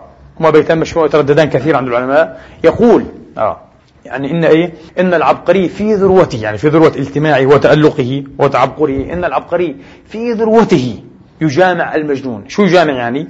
يعني اتفق معاه في المعنى. نفس الشيء. كل ما هنالك أن هناك إيش؟ فاصلا رقيقا يفصل بينهما. يعني العبقري والجنون يتجاوران ومن هنا شاع قولهم بين العبقري والجنون إيش؟ شعرة. هيك بقولوا عندنا الناس في الشرق وفي الغرب نفس الكلمة المشهورة في الشرق وفي الغرب. بين العبقري والجنون شعرة لأجل إيش؟ هذه المعاني الشعرية. وهي معاني شعرية غير علمية حتشوفوا إنه معاني شعرية غير إيه؟ غير علمية. وقال أحد إيه؟ الشعراء تريتون قال كل إيه الشعراء مجانين. وكتب شكسبير في حلم منتصف الليل مسرحية كوميدية مشهورة له يقول العاشق والشاعر العاشق والشاعر والمجنون يجمعهم الخيال. هذه عبارة عجيبة جدا. طبعا شكسبير عنده في كل روايات نفس الشيء عنده تحليلات أحيانا علمية وفلسفية في منتهى الروعة. الآن يعرف العلماء المحللون آه؟ إنه إيش هالإشارات العجيبة عند هذا الرجل. العاشق وشوف في اللغة العربية يقال إيش؟ استهام إيه؟ واستهيم بها حبا. وقلنا الهيام هو الجنون. كالذي استهوته الشياطين. الاستهواء والهيام نفس المعنى. حتى في اللغة الأجنبية. أنه العاشق اللي بيحب صور هذا إيش؟ ويستهام حبا هذا مجنون. صور؟ نفس الشيء في اللغة العربية. فقال لك العاشق والشاعر والشاعر شوف إيش عند العرب وعند غير العرب. ابدا مجنون معروف مشيطن دائما. آه. العاشق والشاعر والمجنون. يجمعهم إيش؟ الخيال. يجمعهم الخيال. يعني إيش الخيال معناها إيه رمز لماذا؟ رمز الانفصال عن الواقع. رمز الانفصال وهذا هو الذهان. لما نتحدث عن الذهان شو الذهان باللغة العامية؟ الجنون. آه؟ سايكوسيس يعني لغة علم النفس الذهان. باللغة العربية تبعتنا العادية إيش اسمه؟ الجنون. لما نقول تتحدث عن ذهان وإنسان مذهون يعني مجنون. والذهانيون هم المجانين. الذهانيون هم إيه؟ هم المجانين المرضى العقليون. المرضى العقليون. إيش أول صفة للذهاني؟ أنه منفصل عن إيش؟ عن الواقع. عنده عالم آخر من خياله بيعيش فيه. فشكسبير قال كل هذول نفس الشيء. هذول بتوا وانفصلوا عن إيش؟ عن الواقع. وعاشوا إيش؟ في عالم فيرتشوال عالم متخيل عالم افتراضي عالم مصنوع. عالم إيه؟ هؤلاء الثلاثة هؤلاء الثلاثة. المهم المأثورات في هذا القبيل كثيرة جدا جدا. طبعا سنأتي عليه إن شاء الله في الدرس المقبل بالتفصيل عشان الآن مش هذا موضوعنا لسه. موضوعنا إيش؟ نعود إلى العبقرية. هذا من حيث إيش؟ الأصل اللغوي. كلمة عبقري في اللغة الإنجليزية مأخوذة من اللاتينية. طيب لكن ما هي العبقرية في ذاتها علميا؟ إيش هي العبقرية؟ كيف نستطيع أن نعرف أن هذا الإنسان عبقري أو غير عبقري؟ هذا موضوع طويل وفيه خلافات غير محددة. أول شيء كثير جدا من المراجع تذكر بكل تواضع وطمأنينة أن العبقرية لا تعرف. يعني تأخذ من قصير وتكون سهل نفسك لك من الصعب أن تعرف. لماذا؟ يقول أحدهم وقد أبى أن يكتب إيش؟ في دراسته تعريفا للعبقرية. قال لا أنا أنا متواضع جدا ومش أدعي العلم وأنا جاهل. لن أكتب تعريف العبقرية. لماذا؟ يقول معللا لهذا الفعل العلمي من وجهة نظري المنهجي يقول لأن العبقري لا يدري إيش أنه كذلك. ما بحس هو. عبقري فكر عنه هذا وضع طبيعي هو هيك وضع طبيعي الله بعطيه شيء وضع طبيعي ما وغير العبقري لا يدري كونها العبقرية لأنه غبي. فكيف نعرف العبقرية؟ صعب. يعني حتى إذا كنا نحن الذين نريد أن نعرف العبقرية عباقرة لن نعرف. لأنه يعني لم نجرب إيش؟ ومن هنا من هنا. يعني هذه إحدى النوافذ أو أحد الأبواب اللي أنا سأدخل منها في الحلقة المقبلة إن شاء الله إلى برضو تركيزي على الناحية النظرية في علاقة العبقرية إيش بالذهان. أنا في عندي رأي متوسط في المسألة هذه. المهم كيف؟ لأنه نفس الشيء. المذهون أه وبالذات المفصوم. ال schizophrenic يعني. تصور. إذا كان طبعا مش كل schizophrenic عبقري مستحيل طبعا. بالعكس الشيزوفرينيا هذا مرض خطير وسيء وصاحب يعني يأخذ منحا تدهوريا يعني بدمر الشخصية لكن لما يكون شخص من الأصل عبقري ويتعرض لهذا الشيء مسكين ممكن تصير عنده التماعات في البداية. قبل إيش؟ أن يبلغ المرض إيش؟ آه منحاء التدهوري الأخيرة أو محطته التدهورية إيش؟ الأخيرة المآل الأخير بلغة الطب يعني. المآل إيش؟ آه آخر المآل السيء. لا ممكن تصير عنده التماعات غير عادية وعجيبة جدا حتى بالذهان وليس بالعصاب بالذهان نفسه لماذا؟ لأنه هذا الشخص المذهون والذي يعيش إيش؟ آه في عوالم متخيلة أو في عالم أي متخيل يستطيع أن يخبر أكثر من شخصية وأكثر من خبرة وأكثر من معنى يعني يمثل هو نفسه أكثر إيش؟ أكثر من كيان إنساني أكثر من كون إنساني وهذا كله في مرحلة إيش؟ التحلل التفكك dissociation يعني كله في مرحلة إيش؟ التفكك. بعد ذلك تصور إذا عاد إلى مرحلة إيش؟ التركيب ومرحلة الصحة. إذا صح أو تماثل قليل للصحة تصور في لحظات تألقه يمكن أن يعيد إيش؟ تركيب الأشياء بطريقة جديدة. بعد أن يكون خبر إيش؟ خبر أكوان بشرية متعددة. خبرات إيه بشرية متناقضة ومتقابلة. فهنا يعطينا إيه بالعجب؟ هنا يأتي إيش؟ يستطيع على أن يأتي إيش؟ وهذا صحيح. هذا مدخل قوي جدا. وفي الحقيقة هذه الفكرة ليست لي. هذه اللي وأكبر رجل مشهور الآن إلى الآن تقريبا إيش؟ في دراسة مرض الفصام أو الشيزوفرينيا. بالإنجليزي البريطاني بسموه سكيزوفرينيا آه. الأمريكان بسموه الشيزوفرينيا آه. اللي هو إيش؟ سيلفانيو أريتي أشهر واحد. وهذا هو رئيس إيش؟ يعني جمعية علم النفس الأمريكية. وهو متخصص في دراسة إيش؟ المفصومين. هو الذي إيش لاحظ هذه الملاحظة؟ إنه في في باب نستطيع أن نربط إيه بينه؟ صور به عفوا بواسطته بين العبقرية وبين إيش؟ الإبداع. بين العبقرية وبين إيش؟ الجنون عفوا. آه. أو بين الإبداع وبين الجنون. هذه الفكرة له. آه. وبعد ذلك رددها كثيرون وهي في حد ذاتها تبدو نظريا كما قلت نظريا. آه. امبريقيا لا لا لا نعرف. نظريا تبدو فكرة إيش؟ متماسكة وصحيحة إلى حد بعيد إلى حد إيه؟ وهذا معنى أنه إيش؟ العبقرية صعب تفسيرها صعب تعريفها صعب تحديدها. لأن العبقري لا يدري إيش أنه كذلك وغير العبقري لا يدري كونها إيش؟ العبقري فكيف نعرف؟ ومع ذلك طبعا العلماء لا يستسلمون. لا لابد من تعريف. لابد إيه؟ من تعريف. باختصار أيها الإخوة. آه. هناك إيش؟ نظريتان. وهناك مدرستان وهناك أي وجهتان نظر في هذه المسألة. وجهة نظر كان رائدها عالم إيه؟ النفس الأمريكي المشهور لويس تيرمان. لويس تيرمان مشهور جدا في أبحاث الذكاء. هذا الرجل كان إيش؟ يرى من خلال وجهة نظر سيكومترية يعني قياسية. مدرسة إيش؟ القياس في علم النفس. السيكومترية من خلال وجهة نظر قياسية. طبعا هذه القياسية إيش؟ تقوم على أن كل شيء كما قال ثورندايك وهو رائد السيكومترية في القرن العشرين كل شيء موجود مكمم. لكن لابد أن نعرف كيف نقيسه. كل شيء. يعني حتى الذكاء حتى الذكاء ال intelligence موجود. ممكن يكمم. بس بدك تعرف كيف تقيسه أنت. والله صحيح أنتم الآن طبعا تعلمون كلكم إنه في طريقة يعني استحدثها علماء النفس لقياس الذكاء بيسموها إيش؟ طريقة ال IQ مش صحيح؟ intelligence quotient آه اللي بيسموه إيه؟ IQ آه مقياس الذكاء. طبعا وهذا لحد الآن يشك في صحتها. مش 100% مستحيل طبعا. لماذا؟ أنت الآن كيف لما تأتي إنسان عادي تكون عالم نفس عادي أنت؟ أو مجموعة علماء نفس عاديون. ويصممون أسئلة. 100 سؤال 400 سؤال 500 سؤال. كم يصممون؟ لإنسان يكون فعلا استثنائيا. وطريقة تفكير بسموها طريقة إيش؟ تفارقية أو مفارقية. في عندنا طرق التفكير طبعا كثيرة. من أشهرها إيش؟ باعتبار معين في التقسيم. طريقة التفكير الاتفاقي والتفكير الإفتراقي. طريقة التفكير الاتفاقي طريقتنا جميعا طريقة الناس عاديين لما تسأل أي سؤال بده يجاوب بطريقة عادية يعني بطريقة متوقعة من عليه من العلماء مصممي إيش هذه القياسات؟ أه؟ لكوزشنير هذه المختلفة. هذا طريقة اتفاقية مش مبدع هذا مش مش إنسان خارق. لكن الإنسان الخارق المبدع بده يتعداك ويتعدى إيش؟ مقاييسك ويتعدى حتى طريقة تفكيرك ودائما يأتي بجديد. مناهجه دائما إيه؟ مستجدة فيها نبض فيها حيوية. فطريقة التفكير تكون إيش؟ افتراقية. ولا أنت تستطيع تتنبأ كيف هو حيجيب. ولا صحيح. ومن هنا كان من أكثر ما شكك علماء النفس في جدوى ال IQ هذا. بكل طرائقها المختلفة طبعا. هم بحدثوها باستمرار وبجددوها.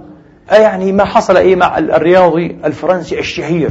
أونري بوانكير عرب يسموه بوانكيري أونري يعني هنري. فرنسي أونري أونري بوانكير حدث مع هذا الرجل لما عملوا له إيش؟ بمقياس بينيه لل IQ. حاولوا يشوف ال IQ تبعه. فطلع ما شاء الله عليه أبله. ولا شيء غبي من أغبى أغبياء البشر. ولو لم يكن أونري بوانكير عالم رياضيات عالميا من أضخم العقول في القرن العشرين. توفي 1909 تقريبا كما أذكر. أه؟ يعني لو لو آه، تم قياسه بمقياس بينيه المعدل وهو صغير لأنبأ إيش؟ لأنبأت النتيجة بطفل إيش أبله بجدارة، طفل أبله من أحسن أي البول إن شاء الله حيكون، ما كان هيك، لكن هم قاسوا إيش؟ اونري بونكير عالم الرياضيات الفذ، مختلف هو حيفكر بطريقة مختلفة، ليش تحاول إيه؟ تحاول أن تنضح إيه المحيط بفنجان، صحيح؟ أنت عقلك كإنسان عادي فنجان وعقله كمحيط، وزي ما شفنا تعريف صمويل جونسون العبقرية، عقل بقدرات عجيبة، صحيح؟ بقدرات إيه؟ كثيرة جدا جدا، وبعدين حدد إيش له؟ يعني عقل محيط، عقل بحر هذا. العبقري هي قدراته غير غير طبيعية، متفلتة، فيها حرية، فيها مدى غير عادي، فيها مدى وعلشان هيك حنشوف الآن هذا من المعلومات اللطيفة برضه حنقرأ عليها. مما يمكن أن يقمع هذه القدرات وأن يحد إيش؟ من حريتها ومن انطلاقتها التعليم الرسمي. خش لي ابتدائي وإعدادي وثانوي وبعدين جامعة وماجستير ودكتوراه. تطلع غبي في الأخير. خربوك ضيعوك. لأنه تعلمت على اغبياء أنت. أنت في الاصل ممكن تكون من العباقرة ممكن تعمل شيء مختلف تماما. وحنشوف مساله علاقة العبقرية بالتعليم كمان. إيش بتقول الدراسات؟ إيه؟ الإحصائية مش الدراسات النظرية. النظريه يقبل النظر يقبل كل شيء. لا الإحصائية. نشوف أو بسموها الدراسات إيش؟ يعني التي تخضع للمقياس التاريخي. للمقياس التاريخي. منهجية اسمها إيش؟ منهجية القياس التاريخي. هذه قل من علماء النفس من يستخدمها وتبحث في الأخير عن النوويس آه. نوموثيتك يعني. طيب نعود إلى ما كنا فيه. اللهم صل على سيدنا محمد. فالنظرة الأولى رأيوها كما قلنا إيش لويس تيرمان الأمريكي. اللي هي إيش؟ بتقول إنه كل شيء ممكن إيش؟ لأنه مكمم ممكن يخضع إيش في الأخير للتقدير والقياس والذكاء كذلك. إيش وجهة نظر تيرمان قال أنا أشوف إنه العبقرية. الشرط الأول لها انه يكون إيش؟ صاحبه يحصل إيش؟ صور بمقياس الذكاء 140 نقطة. أنتوا عارفين كيف النقاط هذه؟ يعني طبعا هذه إيه؟ 100 أقل من المتوسط. 120 ذكاء متوسط. 100 إيش؟ و20 يعني العمر العقلي يعني العمر الزمني ضرب 100 بعطيك إيش؟ الاكيو تبعك ولا مش صحيح معروف. آه. فإذا أخذت 100 نقطة أقل من المتوسط. 120 نقطة تصور؟ طبعا تدخل إيش؟ تدخل شروط وعوامل أخرى كثيرة طبعا. ما مش حنذكرها الآن. المهم ف 120 نقطة هي متوسط ذكاء خريجي الجامعات وكثير منهم يأخذ أكثر من ذلك. لكن هي إيش؟ ال average يعني. هي المتوسط 120 نقطة. طبعا في عباقرة بأخذوا قديش أكثر عباقرة أكثر عباقرة في دراسات كثيرة مثل دراسة كوكس. وهي تلميذة تيرمان كانت تعمل معاه هي. آه. المهم أكثر عباقرة عملت دراسة على 3010 من العباقرة. دراسة ممتازة وقوية جدا. سنعرض لها بالتفصيل في الحلقة المقبلة. فأكثر عباقرة كانوا 165 أعلى العباقرة عند كوكس كان هو مين؟ جوته. الشاعر الألماني هذا الفيلسوف. 210 أخذ ولا واحد زيه. 210 أعلى عبقري. أنتوا الآن حتسألوا. طيب كيف هذه إيش بتعمل؟ ال IQ لواحد ميت. واحد حي نعطيه إيش؟ questionnaire ونقول له يلا جاوب ونشوف بعدين. طب واحد ميت كيف نساوي؟ أنا أعطيكم كيف الطريقة سهلة جدا. طريقة ذكية وناجحة إلى حد بعيد. يعني مثلا هي هي لما درست إيش؟ جون ستيوارت ميل. جون ستيوارت ميل الإنجليزي هذا فيلسوف والرياضي والعالم التجريبي الكبير من أشهر عقول الإنجليزية التجريبية. وعنده معروف عنده نظام المنطق System of Logic جون ستيوارت ميل درس اللاتينية وعمره ثلاث سنوات ودرس أفلاطون فلسفة أفلاطون عمره سبع سنوات. وفي ثمان سنوات درس التاريخ وفي ست سنوات لما كان ست سنوات كتب كتاب معين في التاريخ. كتاب. شيء مخيف عقل جبار جدا الرجل هذا. آه وفي الحادية عشرة من عمره درس أي حساب التفاضل والتكامل. خلاصة الرياضيات يعني. درس هذا الحساب. طبعا عبقري مش طبيعي. وطبعا في العشرين شرف الجنون. حكى عن نفسه. آه. عقب ما انجن مسكين عقب ما انهب لأنه لم يعيش الطفل وهذا غلط. ما تحاولش أنت تعيش تطلع من الطفل إيش رجل وهو في السنوات الأولى. لابد أن يعيش الطفل طفولته. وبعدين لما يصير راجل يعيش إيه رجولته. عكس هيك بتدمر الإنسان. فهو ولذلك عتب آه يكتب هو في مذكراته عتب إيش؟ على ابيه الذي إيش؟ ألزمه بهذه التربية الصعبه أبوه اللي كان أبوه كان برضه عالم كبير جدا. آه ألزمه بهذه التربية. تبدأ تدرس ولد اللاتينية اللغة الكريهة ال awful language هذه. وعمره ثلاث سنوات؟ مسكين. فعلى 20 أصبح على ضفاف الجنون. يعني الله سترها معه مسكين. ولا كان جنب الكامل هو. آه. ويمكن كان نصف مجنون. المهم فكيف بدنا نحسب ذكاء هذا الرجل. اللي درس حساب التفاوض والتكامل 11 سنة. كيف بيسووا العلماء؟ بيجوا بيشوفوا. طيب هو الآن لما كان إيه؟ ابن 11 سنة يعني عمره الزمني 11 درس حساب التفاضل والتكامل. كم هو العمر العقلي المرشح تصور لدراسة حساب التفاضل والتكامل؟ 18 شوف إحنا درسناه في الثانوية العامة. آه والله صحيح. 18 فنقسم العمر العقلي. على العمر الزمني ضرب 100 بيطلع إيش؟ نقاط الرجل هذا. فعلا عامله 18 على 11 ضرب 100 بيطلع 100 تقريبا 64 فنسبة ذكاء جون ستيوارت ميل 164 عجيب. 164 شوف الفرق كبير جدا جدا بينه وبين إيش؟ بين جوته جوته 210 علشان هيك المسألة مش فقط إيه بالنبوغ في العلم ولا كذا لا. حتى في الشعر حتى في الأدب. ما تستهينش بإنسان رسام أنت أو نحات أو شاعر عالمي أو أديب يكتب رواية. أوف هذا قد يكون أذكى من أينشتاين ثلاث مرات قدام. ما تستهين. مش صحيح. هذا كلها مواهب وقدرات. قدرات ذكائية خارقة. أو واحد زي نابليون مثلا. يقول هذا عسكري هذا تبع دماء. عبقري من عباقرة من عباقرة التاريخ. أو خالد بن الوليد مثلا. صور؟ أو كذا. المهم مش فقط في العلم يعني. أينشتاين وبلانك وبور مش عارف إيه. لا لا في كل شيء. آه. والعلماء هم جايين يعني في النص. صعب تلاقي عالم 200 صعب. آه. ولذلك حتى في برضو بعض الدراسات النفسية والإبداعية تذكر أن أذكى البشر على الإطلاق هم في الأول أول مين دائما؟ اختبارات تقول الفلاسفة. طبعا عنده عقل فيلسوف مستحيل ولا عالم ولا شيء زيه. عقل الفلسفة عقل غريب جدا. وبعد الفلسفة مين يأتي الموسيقيون نوابغ الموسيقى. بعدين الرسامون زي ديفينشي ورامبرانت وبول سيزان وجوجان وفان جوغ والجماعة هذول. آه الرسامين هذول عباقرة كبار جدا. آه. وبعد ذلك يأتي مين في المرتبة الرابعة؟ العلماء. اينشتاين وريمان وباولي والجماعة هذول. العلماء مختلفون من في القديم والحديث طيب اللهم صل على سيدنا محمد. فالمهم فالدكتور لويس تيرمان هذا قال لازم في العبقري أول شيء يكون عنده إيش؟ 140 نقطة مش أقل من هيك. أنا 120 كذا إنسان عادي بده يكون بده يكون شوي إيش؟ متفوق إيش؟ يعني ذكاء متفوق قليلا عن الناس العاديين متوسطي الذكاء. 140 نقطة. اثنين والعبقرية عند تيرمان هي مسألة لا ترتبط أيها الإخوة ولا تؤشر إلى إيش؟ إلى الإنجاز ال achievement يعني. مش شرط يكون في إنجاز. وإنما هي مسألة إيش؟ مسألة بالقوة. potentiality يعني آه potential يعني شيء بالقوة مش صحيح. خدنا حتى في علم الطاقة يقول لك إيش؟ طاقة ال potential يعني الطاقة إيش؟ الكامنة بيسموها فالعبقرية معنى كامن. وبلغة أرسطو والمنطق الأرسطي هي إيش؟ قوة بالقوة. أو موهبة بالقوة موجودة فيه. يعني ممكن عبقري يعيش ويموت وهو غبي. في نظر الناس. لأن الظروف لم تساعده على إيش؟ على إبراز العبقرية الكامنة فيه. وهذا صحيح موجود. وأنا متأكد في عبقريات كثيرة جدا جدا تدفن. تدفن في المدارس وفي الجامعات وفي المعاهد وفي البيوت وعلى أيدي المدرسين وعلى أيدي المشايخ وعلى أيدي ما بتعرفش عبقريات كثيرة. تدفن خسارة.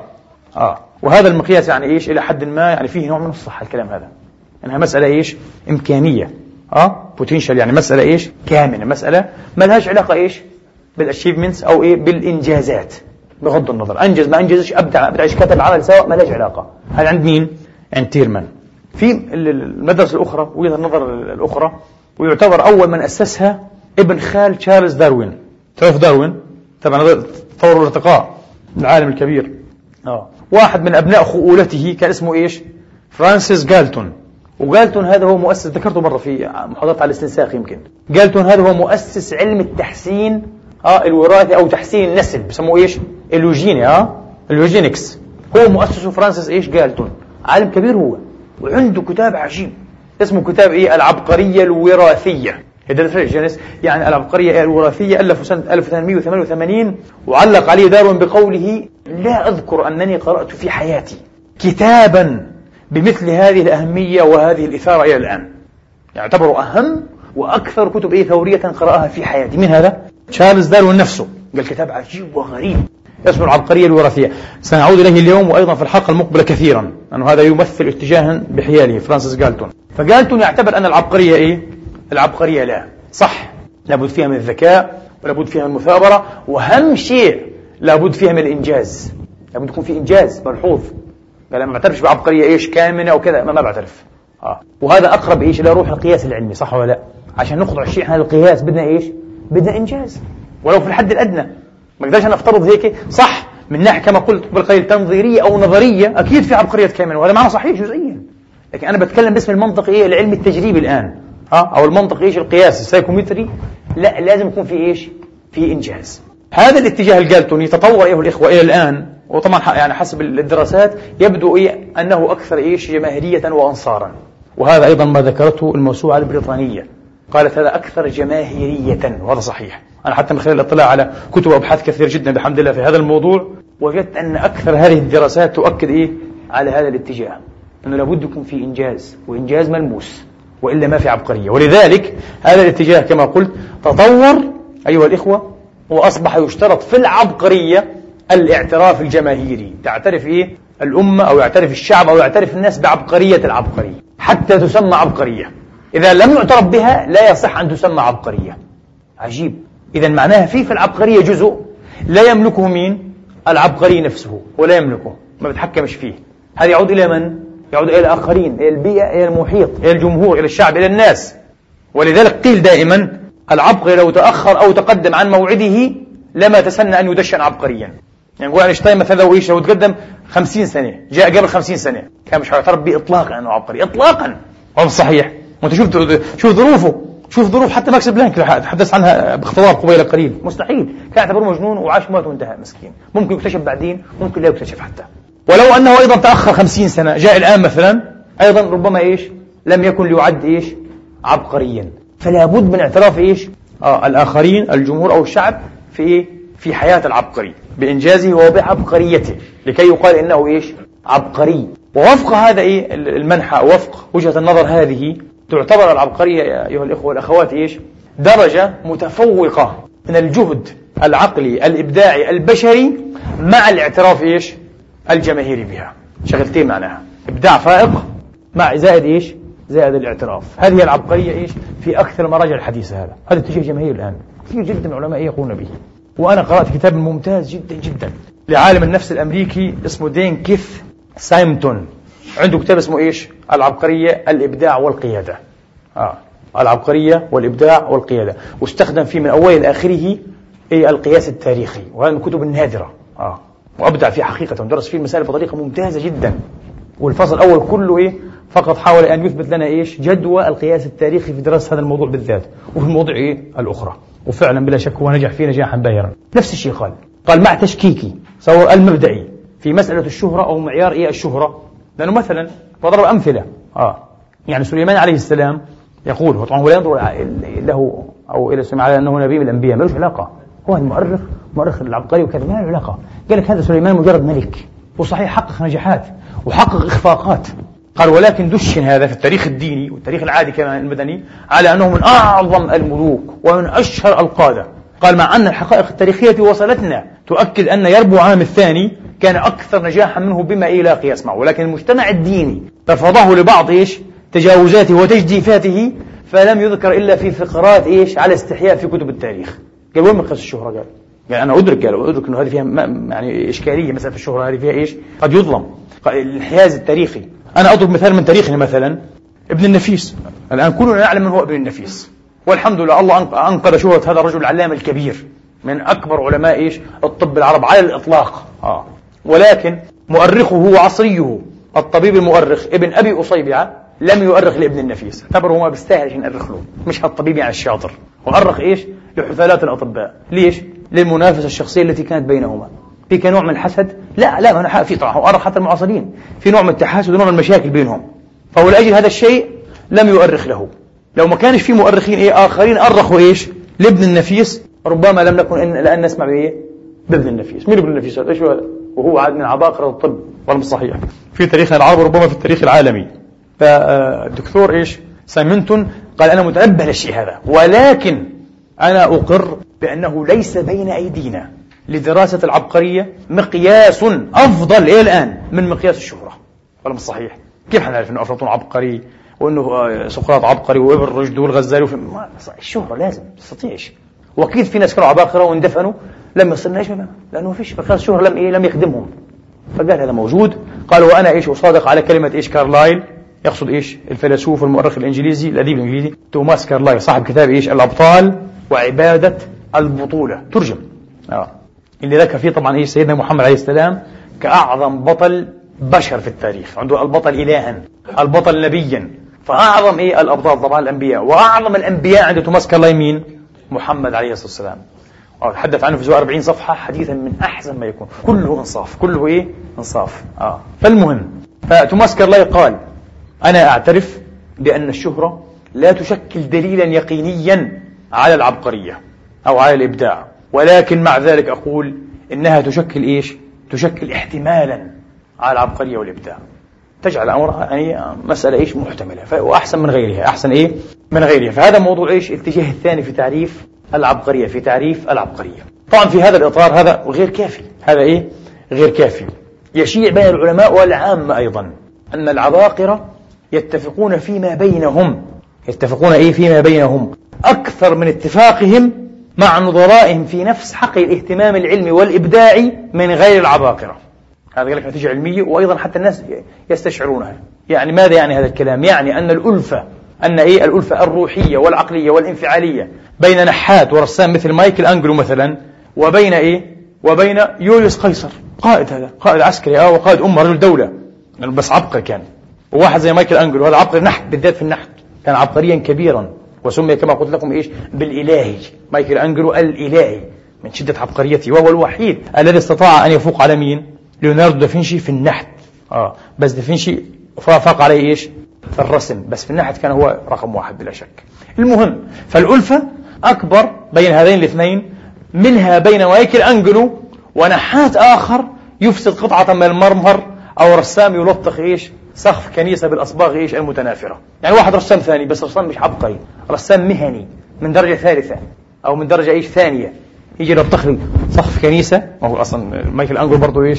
آه عمل سقف الكنيسة المشهورة. المهم فقال ما في ما في صلة إيش؟ بين هذين مثل الصلة بين إيش؟ أنجلو وبين يونس قيصر قبل مئات السنين وعشرات العقود.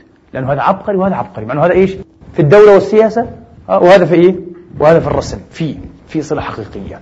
طيب هل في عوامل تؤثر على العبقرية مثلا على نموها؟ في تكوين حتى العبقري نفسه في بنية العقلية في عوامل كثير جدا. أنا سأذكر بعضها لأنه موضوع طويل هذا وبصير إيش؟ بصير موضوع في العبقرية نفسها مش في إيش؟ في صلة العبقرية بالجنون. بس لا يعني إيه؟ لا بأس أن نذكر بعض هذه العوامل. على السريع سردا. منها مثلا ترتيب الميلاد. دراسات إحصائية ذا قياسية.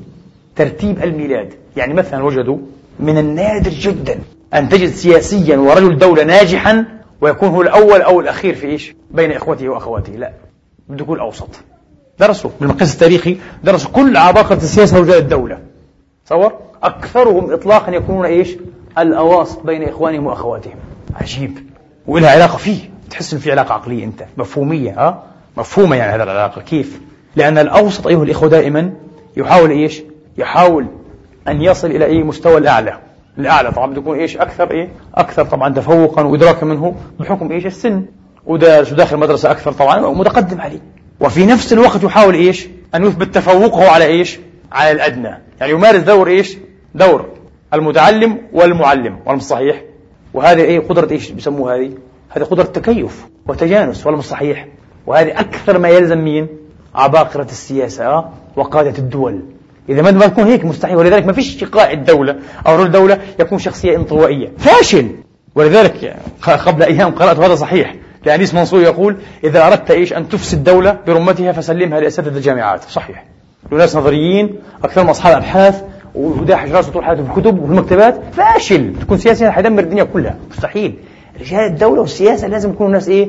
أناسا اجتماعيين إلى آخر حدود الاجتماعية.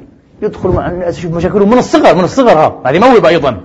وهكذا. وطبعا الدراسة طبعا إيه لها نتائج برضه أخرى لطيفة. عاد الفنانين كيف؟ الفيزيائيين وين بكونوا؟ أشياء كلها إيش؟ كما قلنا المقياس التاريخي. وأشياء إحصائية عجيبة جدا جدا. مسألة إيش؟ ترتيب الميلاد. اثنين مسألة اليتم. فقد الأب أو الأبوين وفي أي سن تؤثر على العبقرية. تؤثر على إيش؟ العبقرية. وفي العموم لها تأثير إيجابي. لها تأثير إيش؟ إيجابي. وفي بعض الحالات لها تأثير سلبي. وفسروها بنظريات عجيبة. يعني حتى فرويد نفسه عنده إيه؟ رسالة صغيرة هيك. أنا قرأته قبل سنوات 20 سنة تقريبا. يحلل فيها شخصية إيش؟ ديفينشي والنبي موسى في نفس الوقت. وعنده موسى والتوحيد كتاب ثاني هذا. يحلل. آه. ويحاول يفسر عبقرية إيش؟ عبقرية ديفينشي طبعا فرويد عنده نظرية إيه؟ إنه العبقرية كلها تدين للعصاب لل neurosis يعني. تدين إيش؟ للعصاب. فالمهم ففسرها إيه من خلال هذه النقطة التي أريد أن أشير إليها. إذا الطفل اللي حيكون في المستقبل عبقريا في أي طبعا نوع من العبقرية. بالنسبة للدكتور إيش؟ سايمنتون في كتاب العبقرية أيوة الإبداع والقيادة يقول العبقرية لها مظهران مشهوران. الإبداع والقيادة. لأنه في ناس دائما بتحدث عن مبدعين عن علماء عن فلاسفة عن شعراء عن روائيين عن موسيقيين عن كذا. لكن بيتحدثوش عن إيش؟ عن قادة الدول وصناع السياسة. بعض هؤلاء عباقرة عباقرة كبار جدا. لابد أن يذكروا في العبقرية. يعني هتلر جنكيز خان خالد نابليون. هذول عباقرة. ما في. لا تستطيع أن تقول أنهم ليسوا عباقرة. تيمور لنك. عباقرة كبار هذول. سليم حتى الأول. العثماني عبقري هذا. فلا بد إيه أن فهذا الرجل يدرس دائما إيش؟ القادة والمبدعين. دائما على قدم سواء. في كل أبحاث وهو رجل متخصص درس الموضوع في 20 سنة وهو أستاذ علم نفس في كاليفورنيا 20 سنة يدرس هذا الموضوع تخيل وخرج ولذلك يعني وجدت فعلا هذه الدراسة من أجمل ومن أقوى الدراسات في هذا الموضوع موضوع العبقرية إيش والإبداع والقيادة طيب فيقول إيه لما يموت إيه أبو الطفل تصور هنا الطفل لا يجد إيش الشخصية الذكورية التي يتماهى بها وهذا طبعا في إيش في, في بخصوص إيه العبقري الرجل يعني الذكر آه. فيضطر بعد ذلك خاصة إذا كانت الأم من النوع التسلطي. في أمهات تعرف. يعني بيقول لك إيه أخت راجل. فعلا أخت راجل يعني كانت تكون ذكرا أو أو رجلا. عند نوع من فهنا يحدث إيش؟ لكنها تبقى أنثى. تبقى أما بكل الأحوال. وفيها ضعف برضو إيش؟ آه. ورؤومة وحنان وكذا. عاطفة الأنثى. فيحاول طبعا مباشرة أن يتماهى الطفل مع إيش؟ مع هذه الشخصية. يصير شطر من شخصيته ذكوري. وشطر من شخصيته يصير إيه؟ أنثويا. فهذه الشخصية فيها نوع من إيش؟ من عدم التجانس في التكوين لكن مع تعدد إيش؟ المكونات. وهذا أحد أسباب الإبداع. ذكرت قبيل قليل أن مسألة إيش؟ الشيزوفرينيك والإبداع وهذا صحيح. ليش الشيزوفرينيك ممكن ممكن. كما قال إيه أريتي ممكن يكون فعلا أحد المبدعين في لحظات معينة من حياته إيش؟ الفصامية. ليش؟ عشان الخبرات المتعددة. وهذا الشخص اللي مات أبوه عنده برضه إيش؟ هذا التعدد في التكوين. صار عنده تكوين ذكوري تكوين إيش؟ أنثوي. فيأتي بأشياء عجيبة. يأتي بأشياء إيه؟ آه لهذا التعدد التكويني. وعندهم كلام طويل أيضا في هذه إيش؟ في هذه المسألة. نأتي لموضوع إيش؟ العبقرية والتعليم. هل في علاقة بين العبقرية والتعليم؟ بعض الناس يفترض أن الإنسان إذا إيش؟ يعني تدرج في سلك إيه؟ تعلم رسمي تصور بشكل ممتاز وصحيح وإيه؟ ومتواتر ممكن إيش؟ يهيئ له ذلك فرصة أكبر لإظهار النبوغ والإبداع. مش صحيح. لا. للأسف الدراسات بتقول هيك الدراسات نفسها التي قام بها الرجل وغيره تقول عكس ذلك. إيش تقول طيب؟ قال أنا قمت بدراسة إيش؟ طبعا زي ما شفنا إحنا إيش؟ مؤشر العبقرية في المدرسة الثانية هو إيش؟ موضوع الشهرة. إن يكون الانسان إيش كما قلنا إيش؟ مشهورا. مع كونه طبعا إيش؟ مبدعا. لازم. فهو أخذ الشهرة إيش؟ كإيه؟ كمعيار. وأخذ إلى جانبه في نفس الدراسة المقياسية إيش؟ موضوع إيش؟ التعليم الرسمي. ابتدائيه ثانوية وبدا بالثانوي طبعا. ثانوية بعدين إيش؟ بكالوريوس ماجستير دكتوراه. قال هذه وهذه الدرجات تقابلها إيش المحور العمودي للشهرة. 10 20 30 40 50 إلى 170 مثلا. يدرس كما قلت لكم القادة وإيه؟ والمبدعين دائما. بالنسبة للقادة قالوا وجدت أن العلاقة بين مستوى التعليم الرسمي وبين الشهرة علاقة خطية عكسية. يعني حيكون عندنا إحنا هيك تصور مخطط وحيكون طبعا هذا الشهرة وهذا التعليم الرسمي الأفقي حيكون خط هيك هكذا. شفتوا؟ معناها أعلى ما يكون نصيبه في الشهرة أدنى ما يكون في التعليم الرسمي. بده يكون منحط جدا في التعليم الرسمي. من هو هذا؟ القائد. سواء المصلح الديني رجل الدولة السياسي الكذا الكذا الكذا في موضوع إيه؟ الشهرة. بده يكون أدنى ما يكون في التعليم إيش؟ الرسمي. أعلى ما يكون في موضوع إيه؟ الشهرة. طيب لو هو كان إيه؟ ماخذ دكتوراه دولة دكتوراه فلسفة مثلا دولة آه؟ أعلى شيء مثلا يعتبر هيك في التعليم الرسمي. آه. كيف بكون في نسبة للشهرة؟ صفر ولا شيء أقل ما يمكن. أقل ما يمكن. هذا في القادة. شفت؟ لأن القيادة أيها الإخوة تقتضي كما قلنا إيه دائما نوع من إيش؟ من إيه؟ التماهي بالإيه؟ بالجمهور ومعرفة الجمهور معرفة كل ما يتعلق بالجمهور اتجاهاته نزعاته رغباته آماله آلامه أحلامه توجهاته كله. هذا هو. طيب قال وجدت بالنسبة للمبدعين هذا القادة. طب والمبدعين عاد؟ كما هم العلماء الفنانين الرسامين النحاتين الروائيين الشعراء إلى آخره إلى آخره. الكتاب الكبار الفلاسفة إيش قصتهم؟ قال وجدت إيش؟ النتيجة تشكل إيش؟ منحنيا كحرف يو يو مقلوبا. يعني زي الثمانية إيش؟ المهضبة أنا بسميها. مش ثمانية ثمانية إيه مهضبة. زي شكل إيش؟ الهضبة. ثمانية مهضبة. ستجد حسب ما وجد هذا الباحث الأمريكي الكبير آه. أن أعلى نسبة أو أعلى نقاط إيش؟ آه يتحصل عليها إيه؟ المبدع. على سلم الشهرة تساوي إيش؟ أقل من درجة البكالوريوس. يعني بده يكون جامعي لكن ما كملش إيش؟ دراسته الجامعية. وقول الغريب أنني وجدت لما درس سير أه؟ سير العباقرة المبدعين أن أكثرهم وأكثرهم إبداعا أه؟ وأكثرهم عددا لم يكملوا دراساتهم الجامعية. بخشوا الجامعات بس ما بيكملوش ما بخلصش بكالوريوس. ببطل بسيب ما بتعرفش بصير له. وعباقر في الأخير هم. تاريخ بقول هيك دراساتهم بأيدينا. وزي ما حنشوف الحلقة المقبلة في ناس درسوا قلنا 3010 300 500 600 200 كانت دراسات. أو دراسات طبعا متقنة إلى حد بعيد يعني بيحاولوا يجعونها لعن أقل من بكالوريوس. وبعدين طيب لما يكمل يأخذ بكالوريوس ماجستير دكتوراه بتصير تنقص إيش؟ الشهرة. تنقص العبقرية. ما في. ما بكون عبقري كبير. دكتور أستاذ أكاديمي أستاذ جامعة عميد كويس. بس مش عبقري. وهذا الواقع بقول هيك. الواقع بقول إيه؟ ولذلك كثير جدا من العباقرة. كان المجتمع الأكاديمي يرفضهم. كثير. أنا ما حاولت أني أستقصي بس على الأقل من دراسات المتناثرة أستحضر بعض هؤلاء. يعني من ضمنهم مثلا جوستاف لوبون. جوستاف لوبون هذا الرجل في آخر حياته لما كان في العقد الثامن من حياته كان يأتيه القادة الكبار من أمريكا وأوروبا يجلسون عنده وهو يرتعد بتعلم منه دروس السياسة. تصور وقيادة الجماهير. لأنه أسس لهذا العلم في كتاب قرأت هذا الكتاب الحمد لله أيضا. كتاب صغير 180 صفحة. آه. اسمه إيش؟ اسمه روح الجماهير. روح إيه؟ الجماهير. هذا الرجل أسس لهذا العلم. ما احترفش فيه المجتمع الأكاديمي. وقدم مسكين على مدى 40 سنة. خلوني أستاذ في الجامعة. قالوا لا ما تصلحش. تعبان أنت. وهو صاحب الكتاب ممتاز اللي أرخ فيه حضارتنا العربية. اسمه حضارة العرب. والسيدة سوزان مبارك فعل لها جلس الشكر إنها اعادت طبع هذا الكتاب قبل سنتين. لأنه للاسف من 60 سنة لم يطبع. وهو من أروع الكتب التي أرخت لحضارتنا إيش؟ آه. ولأبي بلال جزيل الشكر ما أحضر لي من مصر آه. فهذا هو صاحب إيه؟ صاحب هذا الكتاب أيضا. وصاحب كتاب سر تطور الأمم. له المهم له أكثر من 54 كتابا. في عصره لم يعتد به المجتمع الأكاديمي. وجدوه كاتب يعني نصاب ولا فاهم شيء ومش عارف ورفضوا مسكين. 40 سنة يطلب يصير أستاذ في الجامعة. ما تصلحش ما تصلحش ما تصلحش. لكن في آخر حياته جاءت أكبر قيادات الدنيا.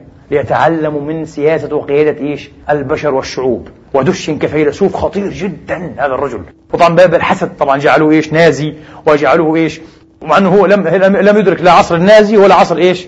الفاشي. لكن لأن إيه؟ كل من هتلر وموسوليني قد تعلم على كتابه. واعترف بأن هذا الكتاب أيضا إيش؟ إضافة إلى كتاب إيه؟ الأمير لميكافيلي كان إيش؟ الكتابين اللذين إيش؟ يعني ألهماهما كثيرا من أفكارهما. هتلر وموسوليني قال الكتاب لوبون وميكافيلي الأمير. وطبعا في هذا الكتاب على ما أذكر حين قرأته في أوله يسخر لوبون من إيش؟ من ميكافيلي. يقول أنه أكثر أفكاري أصبحت غير صحيحة في عصرنا هذا. لابد أن تتطور. أنا بحاول أقوم بهذا الشيء بهذا التطوير. فهذا لم يعترف به. بس الآن هو من أكبر العباقرة. بلا شك الرجل هذا. في كثير زيه زي هيك أذكر حتى تجربة الفيلسوف الوجودي الكبير جان بول سارتر. وطبعا هو كان فيلسوف وعنده كتب. آه. فراح بده إيش؟ بده ياخذ شهاده الفلسفة. يعني بده إيش؟ بده شيء رسمي. أنا هيك دائما الناس الأغبياء بيعترفوش إيه، بدك بدك تجيب شيء رسمي. هو فيلسوف وثابت إنه ما فيش جيب شيء رسمي طيب.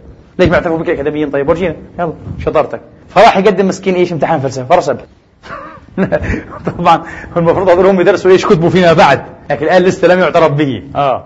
فرسب في امتحان فلسفة رسب ينجح فيه أي واحد غبي دارس فلسفة في الجامعة. ليش طيب؟ لأنه حين إيش؟ أجاب عن الامتحان أجاب إيش؟ كسارتر. مش كتلميذ غبي قاعد إيه يحفظ معلومات ويقيؤها على الورق. كسارتر. بشخصيته وهذا هو المبدع. ولذلك أنا سأعلق في الحلقة المقبلة إن شاء الله بالتفصيل على الفيلم الأخير. وله علاقة يمكن أكثركم أو بعضكم حضر هذا الفيلم. Beautiful Mind أه؟ عقل جميل. الفيلم أخذ أسك... أخذ أعلى الأوسكارات السنة هذه. أه. تبع رسل كراو هذا. اللي مثل اللي مثل Gladiator المجالد أو المحارب الروماني. رسل كراو هو الممثل السنة هذه. فيلم إيه؟ Beautiful Mind عقل جميل عقل رهيف. أه؟ حصل أكثر أوسكارات هذا الفيلم. وفعلا فيلم عجيب جدا جدا. وعنده علاقة بموضوعنا. بتحدث عن سيرة هذا العالم جون ناش اللي تقاسم مع اثنين من العلماء الكبار سنة 94 جائزة نوبل في إيه؟ في علم الاقتصاد مع أنه رياضي. وقال إيش؟ يعني أحد المسؤول عن لجنة التحكيم في السويد في لجنة نوبل. قال هو ألمع وأعظم عقل رياضي في المنتصف الثاني من القرن العشرين جون ناش. هذا كان رجل إيش؟ شيزوفريني كان مفصوما. وعاش المسكين فترة طويلة إيش؟ في الفصام. يعاني من هذا إيه؟ المرض. لا يزال حيا اليوم.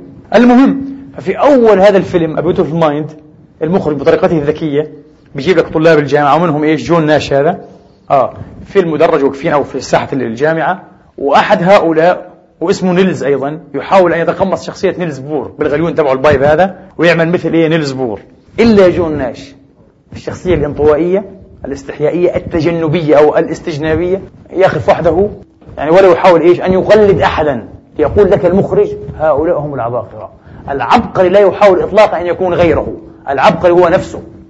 نيلز بور عبقري فيزياء بطريقته. أنا عبقري فيزياء بطريقتي. هذا هو. مش عبقري فيزياء أمسك ال pipe وأعمل زي نيلز بور ولا عبقري ولا حاجة أنت. آه أنت خايف بتقلد قاعد. مثل اطفال نزعة طفولية. شوف المخرج هذا حتى هذه عبقرية حتى المخرجين.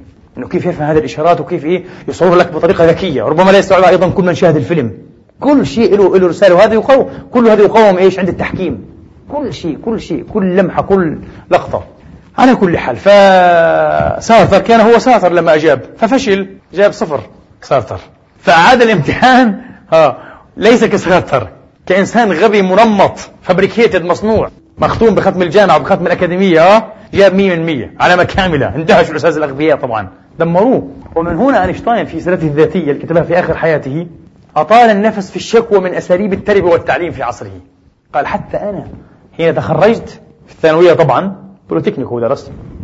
قال لقد بلغ إيه أسلوب التعليم من السوء والرداءة حدا ودرجة جعلني سنة كاملة. لم أحاول إيش؟ أن أعالج مسألة علمية. كرهت العلم والكتب وبدي سنة كاملة. قال 12 شهر. من عمر طالب بلا شيك من كتب ما كرهوني قال في العلم. أينشتاين. فهو يرى أنه هذا الأسلوب اللي فيه في الجامعات والمدارس أسلوب فاشل. لا لا يتلائم مع مين؟ ولحد الآن برضو المسألة مطروحة. أنه هل يعني من الصحيح أن ننشئ إيه؟ دور مثلا رياض أطفال ومدارس ومعاهد وجامعات للموهوبين آه؟ الاستثنائيين. اللي بيسموهم الأطفال الموهوبين آه؟ Children gifted. مش العكس حتى gifted children لا children gifted. الأطفال الموهوبين بيسموهم الأطفال المعجزة الأطفال المعاجز. هل صح؟ لحد الآن الموضوع مفتوح. يؤخذ أخذ ورد هو مكلف طبعا ومتعب جدا للوزارات المسؤولة في أي بلد. فهذا كان وجهة نظر أينشتاين. المهم الدراسة تبين أيها الإخوة كما قلت لكم أنه الحصول على أي درجات في التعليم العالي تصور لا تعني إيش؟ العبقرية بتاتا. وأنه أكثر العباقرة من ناحية بس مقياسية هذه إحصائية أكثر العباقرة لم يكملوا إيش؟ طبعا مش عباقرة القيادة عباقرة إيه؟ الإبداع كما قلت لكم. لم يكملوا التعليم إيش؟ الجامعي. أقل من درجة إيش؟ بكالوريوس. كانوا أقل من ذلك. يعني فاراداي مثلا أو فاراداي ميخائيل فاراداي هذا أحد أعاظم وأكابر علماء الفيزياء. تعرفوه؟ درستوه طبعا في أكيد في الفيزياء في الثانويات وكذا. آه. وهذا كان إيه؟ واحد من ثلاثة. أينشتاين يزين إيش مكتبه بصورهم. فقط ثلاثة. منهم إيش؟ ميخائيل فاراداي. عبقري كبير جدا. هذا أضطر أن يترك المدرسة وهو إيش؟ ابن 14 سنة. تركها إذا ما كمل لا جامعة ولا مدرسة مسكين. لكن هو فاراداي. ولا صحيح. ما لهاش علاقة. إذا العلاقة ليست إيش؟ طردية بين التعليم الرسمي وبين إيش؟ الإبداع والعبقرية. مش طردية. يشبه أن تكون العكس. وهذا كان بده مزيد من التحليل. ليش؟ زي ما قلنا يبدو فشل الأساليب نفسها. وزي ما قلنا في بداية حتى تعريف العبقرية لأنه من الصعب على غير عبقري أن يحتوي إيش؟ العباقرة كيف تنضح المحيط إيش بفنجان؟ من الصعب لا تستطيع. حتتلف الدنيا أنت ولا مش صحيح. هي اللي بصير. ومن هنا قال إيش؟ تشترون. الشاعر الإنجليزي الشهير قال يا إلهي آه، إن هذا الأمر يعني إيه معجب. لما الدنيا مليئة بالأطفال العباقرة والبالغين الأغبياء؟ نحن كثير في معرض الطفولة بكونوا أطفال إيش؟ مؤهلون إيش؟ يكونون مؤهلين إيش؟ لأن يكونوا عباقرة في إيه؟ في مستقبل أيامهم. لكن لما بيكبروا آه يثبت ويتبرهن أنهم أغبياء. هم في الحقيقة مش أغبياء. هم كانوا عباقرة وفعلا ممكن يكونوا إيش؟ مؤهلين للعبقرية. لكن النظم التربوية والتعليمية جعلتهم أغبياء. جعلتهم إيه؟ أغبياء. ومن هنا تدرس أنت سيرة كل عبقري على حدة سبحان الله. تجد في أشياء غريبة في حياته منعته من إكمال التعليم. تصور حدث له مشادة مع الأستاذ حدث له ظرف فقر تشرد حرب أي شيء المهم. حتى إيش؟ ظل يعني إيه؟ شرط الحرية. آه والانطلاق والعصف الفكري بس في المستوى الذاتي طبعا. العصف الفكري مصطلح إيش؟ مجموعي لازم مع جماعة. المهم علينا. والعصف الفكري في إطاره الإفرادي ظل عاملا ظل عاملا وساريا وايجابيا. ومن هنا إيش؟ تهيأ هؤلاء لأن يكونوا عباقرة. طيب العبقرية والذكاء. هل في علاقة وظيفية بين العبقرية والذكاء؟ طبعا. بديهية لابد تكون في علاقة وظيفية يعني وظيفية بين العبقرية والذكاء. مستحيل. طبعا. لابد. ولكن أيها الإخوة أعقد مما نتخيل كما تقول الدراسات.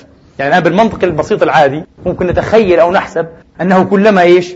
على الإنسان في سلم الذكاء يعني كلما إيش؟ صارت نقاطه أعلى. 140 150 160 170 180 بده يكون أكثر إيش؟ عبقرية. غير صحيح. لك غير صحيح. كيف طيب؟ قال لك الذكاء المتوسط ممكن يكون إيش؟ شرطا إيش؟ كافيا. هذا في بعض بعض الدراسات للعبقرية.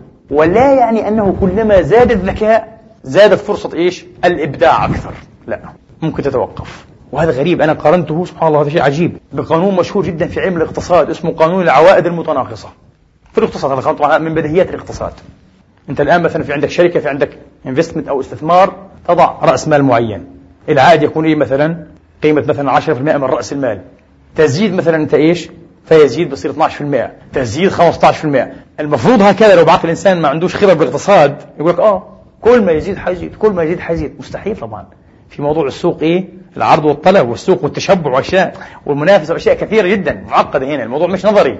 موضوع عملي واقعي. فعمليا بعد فترة معينة حين يصل إيش؟ الإسهام بهذه الرساميل. إلى درجة معينة يصبح العائد أقل. بدل 50 حطيت إيه؟ 70 أه؟ طيب رجع لك 12 80 13 حطيت 85 12 ونص. 90 11 أوف كل ما تزيد بصير إيراد أقل أقل أقل. يسمى قانون العوائد إيش؟ المتناقصة. فهذا شبيه إيش؟ بهذه المسألة الإبداعية في دراسة إيه؟ الإبداع. مش شرط أنه كلما زاد الذكاء ومن هنا تقول إيه السيدة إم كوكس كما قلنا هذه تلميذة إيش؟ تيرمان لويس تيرمان في بحثها المشهور اللي درست فيه زي ما قلنا 3010 من العباقرة تقول الذي وجدته أن ذكاء متوسطا مع المثابرة والجهد والدافعية القوية. وعلى فكرة هذه الأشياء المثابرة والجهد الهائل مع الدافعية. دافعية لتحقيق الذات دافعية للإنجاز دافعية للشهرة دافعية لأي شيء. يعني ألفت أدلر مؤسس علم النفس الفردي يرى أن كل الإنجازات وكل النجاحات كلها مبررة بماذا عنده عند أدلر؟ بمسألة تحقيق إيش؟ تحقيق الذات. تحقيق الذات. تعويض النقص. عندك نوع من النقص بأي طريقة. تصور عضوي نفسي اجتماعي فردي المهم أي شيء. فقال هذا هو الأصل. وهذا برضه غير بعيد ما فيش مشكلة يعني فيه كمان. آه. وفروض قريب من هذا إيش موضوع العصاب. لك عندك طموحات أن تحقق والواقع لا يسمح لك أن تحقق فيصير عندك موضوع إيش؟ الستريس أو إيه؟ موضوع إيش؟ الكدر وموضوع التوتر. ومن خلال هذا التوتر العصابي صور يستطيع الإنسان أن يبدع إيش؟ إبداعات إيش؟ متميزة بالعصاب. آه. ما يمكن وما لا يمكن إيش؟ تحققه أو تحقيقه. على كل حال فمش دائما كلما إيه زاد الذكاء تزيد فرصة إيش؟ الإبداع الاستثنائي مش دائما مش شرط. عند لحظة معينة ممكن إيه يتوقف ذلك. إذا إيش هو الشرط؟ ذكاء متوسط هذا على حد رأي مين؟ كوكس. أستاذها إحنا قلنا إيش قال؟ قال ما يكفيش الذكاء المتوسط. قال 140 هي تقول ذكاء متوسط كافي. وهي توسعت في الموضوع أكثر من أستاذها إيش؟ تيرمان. زي ما قلنا بدراستها المشهور جدا المشهور جدا خلدتها يعني. آه. تقول ذكاء متوسط مع جهد ومثابرة ودافعية قوية. تجعل من الإنسان إيش؟ مبدعا. والمبدع هذا قد إيش؟ قد يكون عبقريا إذا أخذ شرط الشهرة. إذا أخذ شرط الاعتراف البوبيلر آه بصير عبقري هذه العلاقة حتى بالإبداع والعبقرية العلاقة بالإبداع إيه والعبقرية. وهذا كلام جميل بصراحة. هذا كلام لا يحبط ولا يؤس يعطي أي إنسان فينا أمل إيش؟ أن يكون عبقريا إذا إيه؟ إذا واصل. ومن هنا الآن أحدث أحدث الدراسات في علم الإبداع. وطبعا علم الإبداع أصبح فرع من فروع إيش؟ علم النفس. واسمه علم نفس الإبداع. فرع بحاله. اسمه علم نفس الإبداع فرع مستحدث وللأسف يعني الخمسينيات كل ما كتب في علم الإبداع كان موضع مئات من الدراسات لم يعنى بهذا الموضوع كثير. الآن طبعا إيه؟ صار في عناية كبيرة. وبالذات بعد إيش؟ أن أطلق الروس سبوتنيك واحد في الخمسينيات جن جنون الأمريكان. وفتحوا إيه؟ الملف من جديد. لما؟ إيش اللي حاصل في النظام التعليمي عندنا؟ إيش اللي حاصل في أبنائنا؟ في الاساتذه، في المناهج، في كذا وبدأ والأمريكان بالذات هم إيه؟ اللي فجروا إيش؟ أبحاث كثيرة في علم الإبداع بعد إيش؟ أن أطلق الروس إيش؟ سبوتنيك واحد.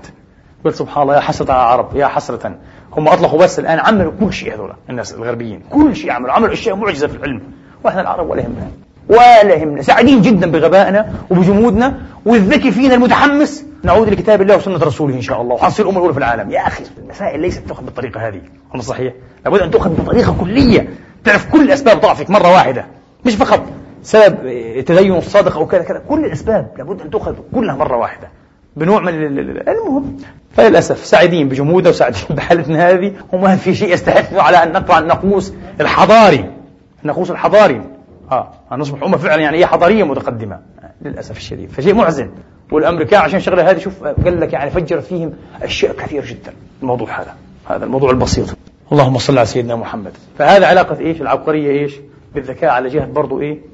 الاختصار على جهة الاختصار. أكتفي إن شاء الله بهذا القدر على أن نكمل إن شاء الله في الحلقة المقبلة. إذا يسر الله تبارك وتعالى عليه الدخول في موضوعنا الرئيس وهو موضوع العلاقة بين العبقرية والجنون. أنا كنت اليوم انتوي أتحدث عن الجنون في علم النفس وأقسامه وتصنيفاته لكن أدركنا الوقت فنرجع هذا إلى إيه؟ الحلقة المقبلة. نتحدث عن الجنون وتقسيماته إن شاء الله وعن العلاقة بين الجنون والعبقرية. وهل هناك ثمة علاقة حقيقية؟ أم أنها مجرد إيش؟ اعتقادات قديمة عفى عليها الزمن ولم يساعد عليها البرهان العلمي والبحث العلمي المستحدث. والله تبارك وتعالى أعلم. أقول قولي هذا وأستغفر الله لي ولكم.